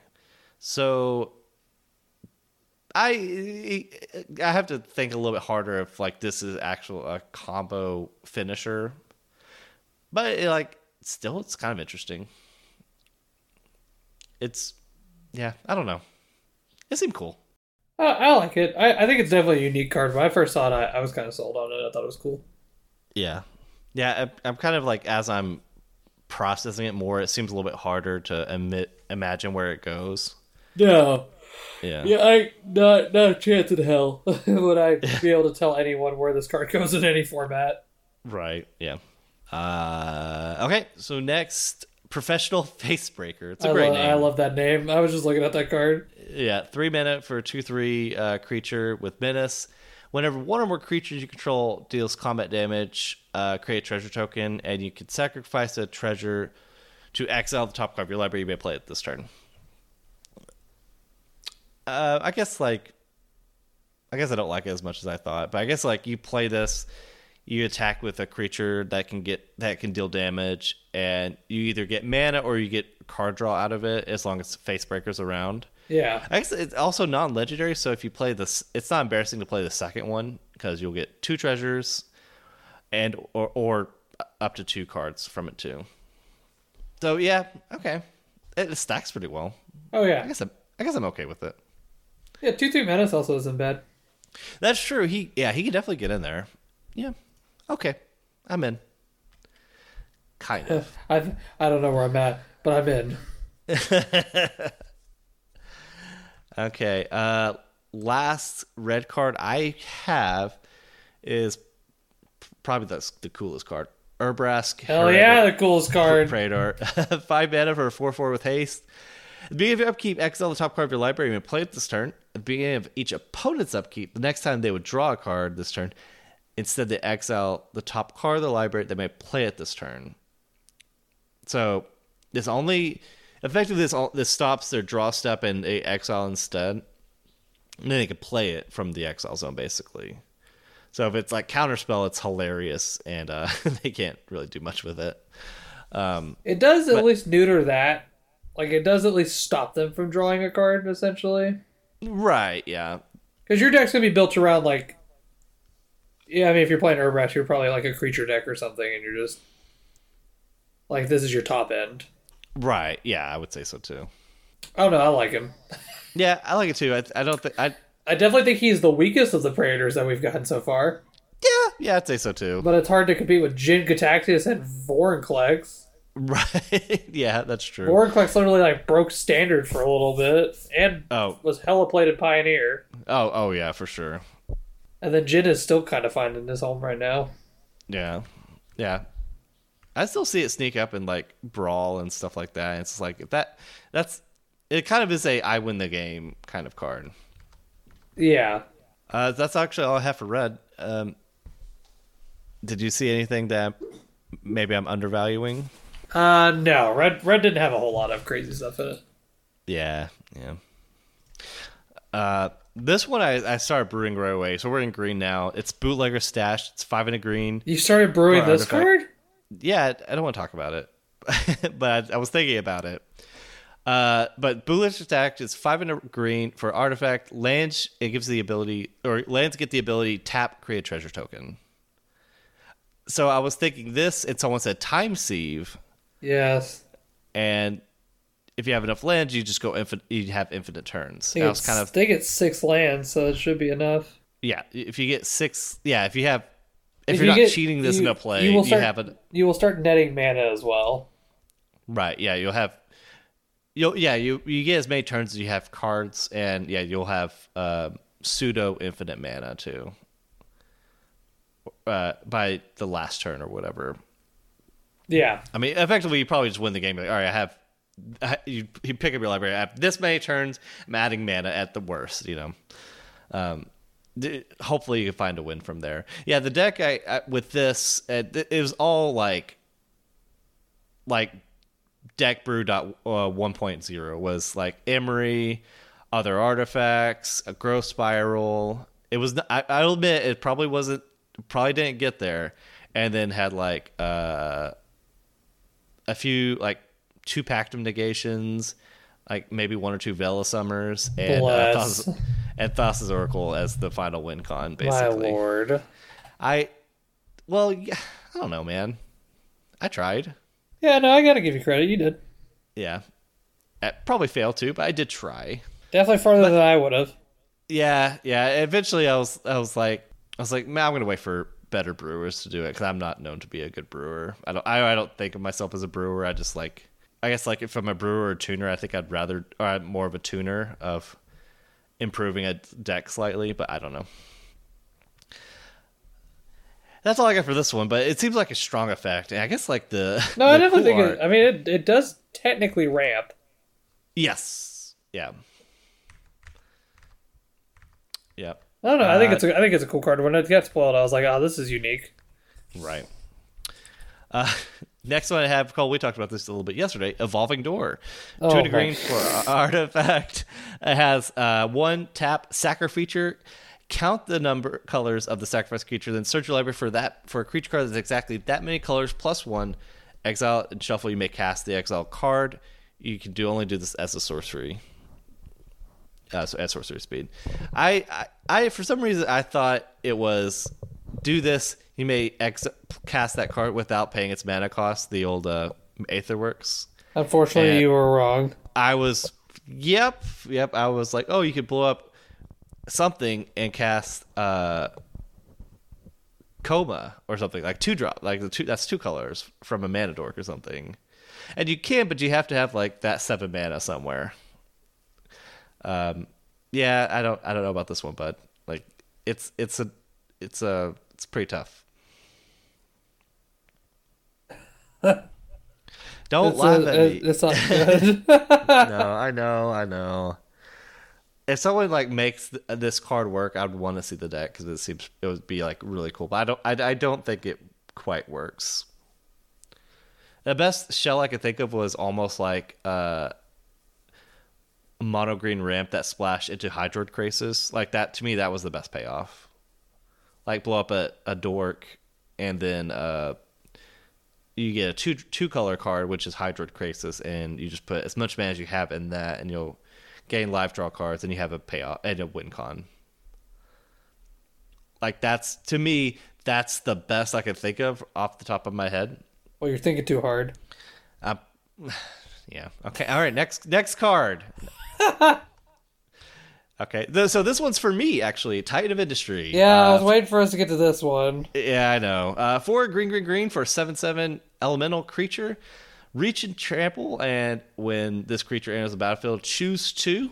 You can uh, naturalize, uh, destroy an artifact or enchantment. Target player gains five. Create a four four green rhino warrior creature token, or put a shield counter on a creature you control. So at first, I was like, I, I, I was very dismissive of this like after I first read it, and then I saw Fran say this might be okay to play as a singleton, and then I kind of respected it more because he also said about Cultivator Colossus, uh, which that took us like a lot of Titan players just dismissed that card at, first glance, and now it's like you you play the first copy almost every time, and maybe you play a second copy. This would probably take one of those slots if it saw play. Like the modes are not outstanding, but they're like to me the best mode is seven toughness and it has reach. Basically, that's the most interesting thing to me. And the upside is just one, two of those modes too. Like the shield counter would give you a second block over a um, or up to a second block of uh, Murktide Regent. You know, create another. It's like it could be just 11, 7, 11 with stats. It with the four four Rhino gain as the player gains five life, you can just kill a shadow in certain spots. Uh, kill Urza Saga or uh, Construct with the destroy target artifact enchantment. I thought this one might be okay, and also does have um, Reach and trample is really, really important on it. Right, yeah, right. and it shares the creature type with endurance. Uh, they're both elemental, so uh, for Cavern of Souls, if our green mana is taxed a little bit, it they they both work. I guess if you care about uncounterable, so that's kind of nice too. That kind of upside we always like. I don't know. I think this card is really good for y'all. I think it is too. I think I'm gonna look for a. I was asking a few people, like, "Do you get full town of industry?" I was like, "I want it." And no, as far as I know, no one, no one uh, cracked one. I'm looking at the cool art too, not the stupid art, and um, I'm still waiting on that. But I think I think I'll have the I'll buy the first copy. I probably will never need a second copy of this card. I don't think. And it just it, it's ha- it's a very different card than Cultivator Colossus too. Like they're not really comparable at all, except for the cost of mana. And Well, they do very different Yeah. things. So Right. Oh, right. Yeah, yeah. So this one, like, I was thinking, like, this will never kill Blood Moon because if you have four and three green mana, Blood Moon doesn't matter anymore. um, so that's kind of that's. I thought. That's I mean, you never know what the situation is and all that. Yeah. Like, because like you know, what if they have like a bridge stall out kind of thing, and you're like, well, I want to Valakut them. Yeah, I mean, y- right. That that could easily be the case, or just like, yeah, kill their Blood Moon now. Um, now I can play my Saga as a land, or I could just like play a land and get Valakut triggers back. You know, stuff like that. Yeah. that could definitely be the case. It is a good card. I definitely think it's very good. Yeah, yeah, I think so too. Uh, and I think yeah, this will find a home in Titan at least week one, but it may, it may not. It does, it may just not stick around, but it may be actually be pretty good. Uh, I have one more, uh, actually two more green cards. It's a good set for green. Uh, Vivien on the Hunt. It's a it's a lot of mana for uh, legendary Vivien Planeswalker. So four green green. That Cole learned that it was a minus one, not an ultimate. Right. No, it's ultimate. It's the, the Yeah, mi- minus the one. biggest- It's, it counts. uh, so the first ability is you may sacrifice a creature. Search. Uh, it's basically Eldritch evolution. Uh, find a creature with high, one man, one That's more mana value. Neoform. Neoform. Okay. Eldritch is two. Neoform. Oh, you're right, right. Uh, Thank you. Yeah. So sack a creature. You may uh, find a creature with one more mana value. Put into play. The other uh, that's a plus two, a plus one ability, mill five. Then put any number of cre- cre- creature cards milled this way into your hand. Uh, and the finally the ultimate ability, the minus one, create a four four green rhino warrior creature token. Card's so good. Well, card a Yeah. lot better. I don't know if it's like crazy, but card's a lot better Yeah. than I gave it credit for. Uh, yeah.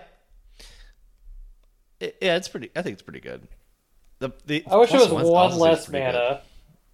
Yeah, yeah. Like No, just the play Vivien in green from a- cheater decks that I like. just play in Well- green. green. Well, the Ikoria Vivien, which is like way crazier than this card, was five mana, and its plus was make three threes. Right. Yeah. So like, I don't know why this card is six mana. Right. I want the plus two in the in the deck that this goes in. The plus two sh- needs to be really good. Yeah, I mean the plus one's okay. Like you could draw three off of it. Oh yeah, for sure. Uh, each mode's still pretty strong, which you would hope for in a in a six mana planeswalker. Yeah, Yeah. Uh, yeah, I thought I thought this card was really cool. I definitely agree. I think I think it's really unique. Yeah. Uh, the last green card I have is I'm new curious what this is. The new Thragtusk. Uh, Workshop Warchief, three green green Oh, for five three Rhino Warrior with trample. It gains three life when it enters the battlefield, and when it dies, create a four four green Rhino Warrior creature token. Also has Blitz for six mana, four green green, uh, as well.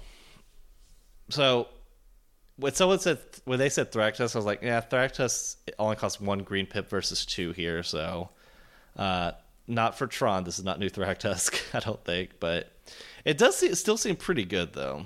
yeah. I mean, uh, and having trample is very important too. Yeah, that for sure. Well, a huge difference between the two of them is Swaggy is whenever it leaves the battlefield. Oh, that's tr- oh, that's true. Yeah, So, like, if you flicker Swaggy, you get the three three off of it. that right. Yeah, Resto Angel like sil- silly shenanigans deck. or if yeah, they get- path the Swaggy. right. I don't know. I still think this card's good. Yeah, I think so too. And the blitz, uh, you, know, you kind of make it hasty and uh, Just throw it into your opponent. Yeah. right. Yeah, yeah, I think it's okay.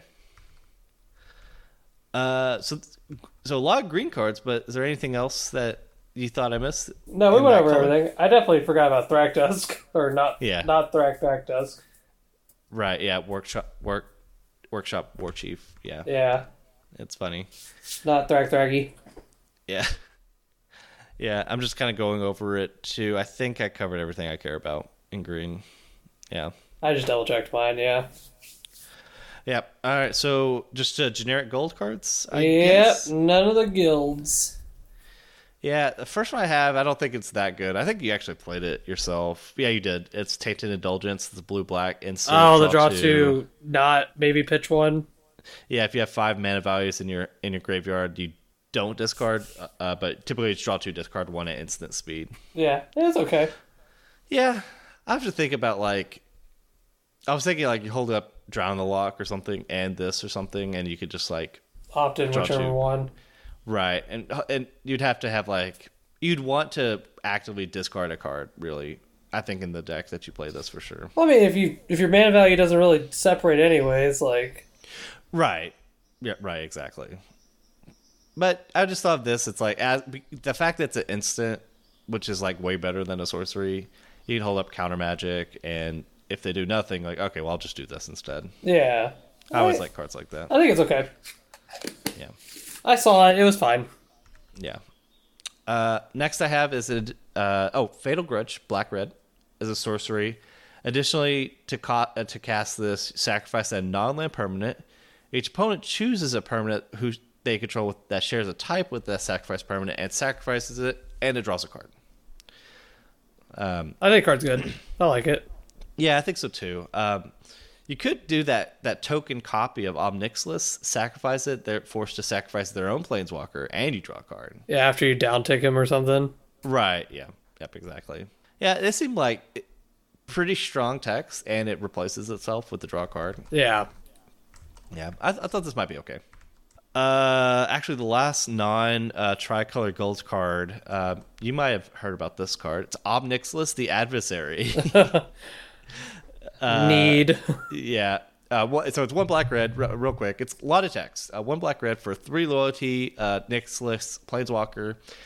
You get Casualty X. Uh, this is the first Casualty card we had. So when you cast it, you can sacrifice a creature with power X.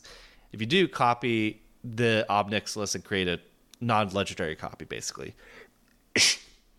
Uh, so it'll enter with X loyalty. So if you kill, sacrifice your own two drop, it'll enter with two loyalty, the copy. The plus one is each one loses two life unless they discard a card. If you control a demon or devil, you gain two life. Uh, the minus two ability. Uh, it's not two drop, it's power. Or sorry, yeah, pa- based on its power. Yeah. yeah, yeah. So you yeah, can attack sorry. like a two drop that's like a Goyf that's like a five six and I'll go five loyalty. Right. Yep. Thank you. Yep. Sorry. Yep.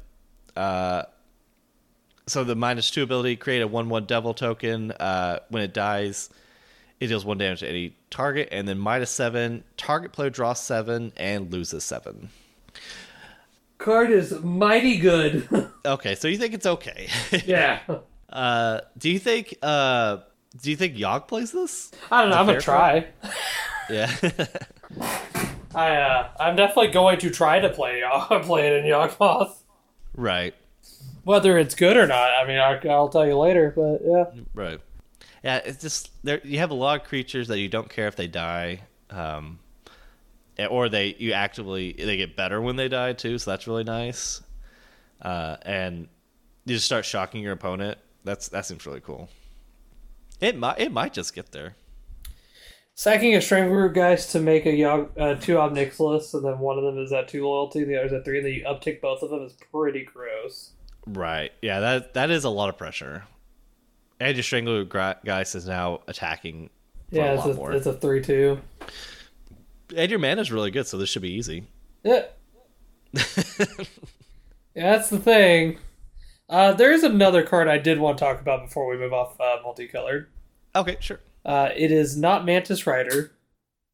Uh, Fleetfoot Dancer. One red, green, white, trample, lifelink, haste on a 4 4. Okay.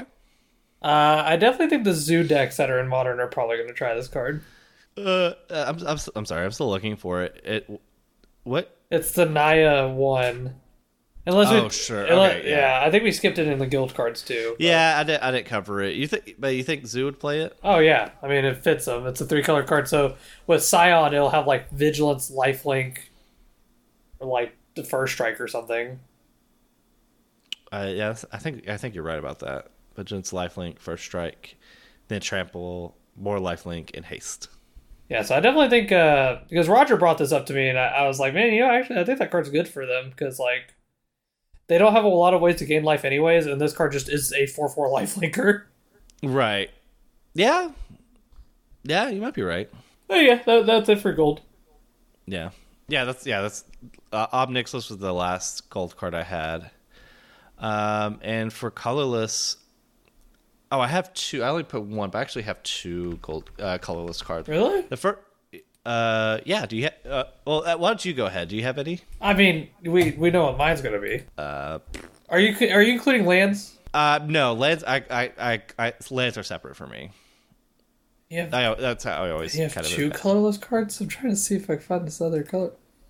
Is your other one a vehicle? Yep. Okay, I know which vehicle you're talking about then. Okay. Uh, all right, I mean, mine would be Luxior's uh, Guida's Gift. Right. Yeah. This is this one could easily have an impact in in a modern. Uh, Probably in one- multiple formats, because we talked about it with Saheeli too. Oh, right, right. Yeah, yeah, definitely. Uh, it's it's kind of a logic process. It's uh, Luxior's Guide is gift, one mana artifact. You probably know what it is. Uh, equipped creature gets plus one plus one for each counter on it. Equipped permanent isn't a planeswalker and is a creature in addition to its other type. Loyalty abilities can still be activated. And equip it on a planeswalker for one or on a creature for three mana. Uh, obviously, this is all, this is a as you may know, it's a combo with devoted druid. Uh, yeah, can make infinite green mana on it Yep, yep. and and as it, uh, that's so that there is a theory that this could you play saga and in your devoted druid and you tutor for this and this is another way to make infinite mana and, and win the game that way um, what's the uh, Saheeli combo again uh, Uh, if you put it on to? Saheeli, Saheeli can downtick on herself to make a copy of herself, and then the other Saheeli can make a down uh, another creature copy of that Saheeli with the sword on it. how can So- oh because Saheeli oh right right because Saheeli's minus ability Is is just make a copy- copy, of an artifact or a creature. artifact or creature So you make a Saheeli copy, and then you make another Saheeli. You make infinite Saheeli copies. They don't. They aren't creatures though. They're other planeswalkers. But if you have Altar the Brood out, they'll mill a card for every Saheeli copy you put into play. gotcha so so So you have Saheeli. Right? No, no, no. I, I get that. This it's a Healy Rye as a creature, a legendary creature. Yeah. You exile it to make a planeswalker of the card, We don't exile you down dig. or down tick to make it. Yeah, sorry. You To make a copy of the Saheeli Planeswalker, okay? and then you, just use the new Saheeli that. Planeswalker to make a copy of the other Saheeli, and then you make infinite Saheelis. Is, but they keep legendary legend ruling themselves out, right? Yeah, but if you have Altar of the Brood out, then you're milling a card. Gotcha. Gotcha. Okay, so okay, okay, gotcha. No, no, I mean it doesn't matter because they would sack themselves at end step anyways. So it doesn't matter if uh, no, if you had like fine. seven thousand of them. Yeah, I figured there was a. wi- I didn't know what the wind was. It was just like Any Mill one for each anything that you do it. says when a permanent enters the battlefield, do a thing.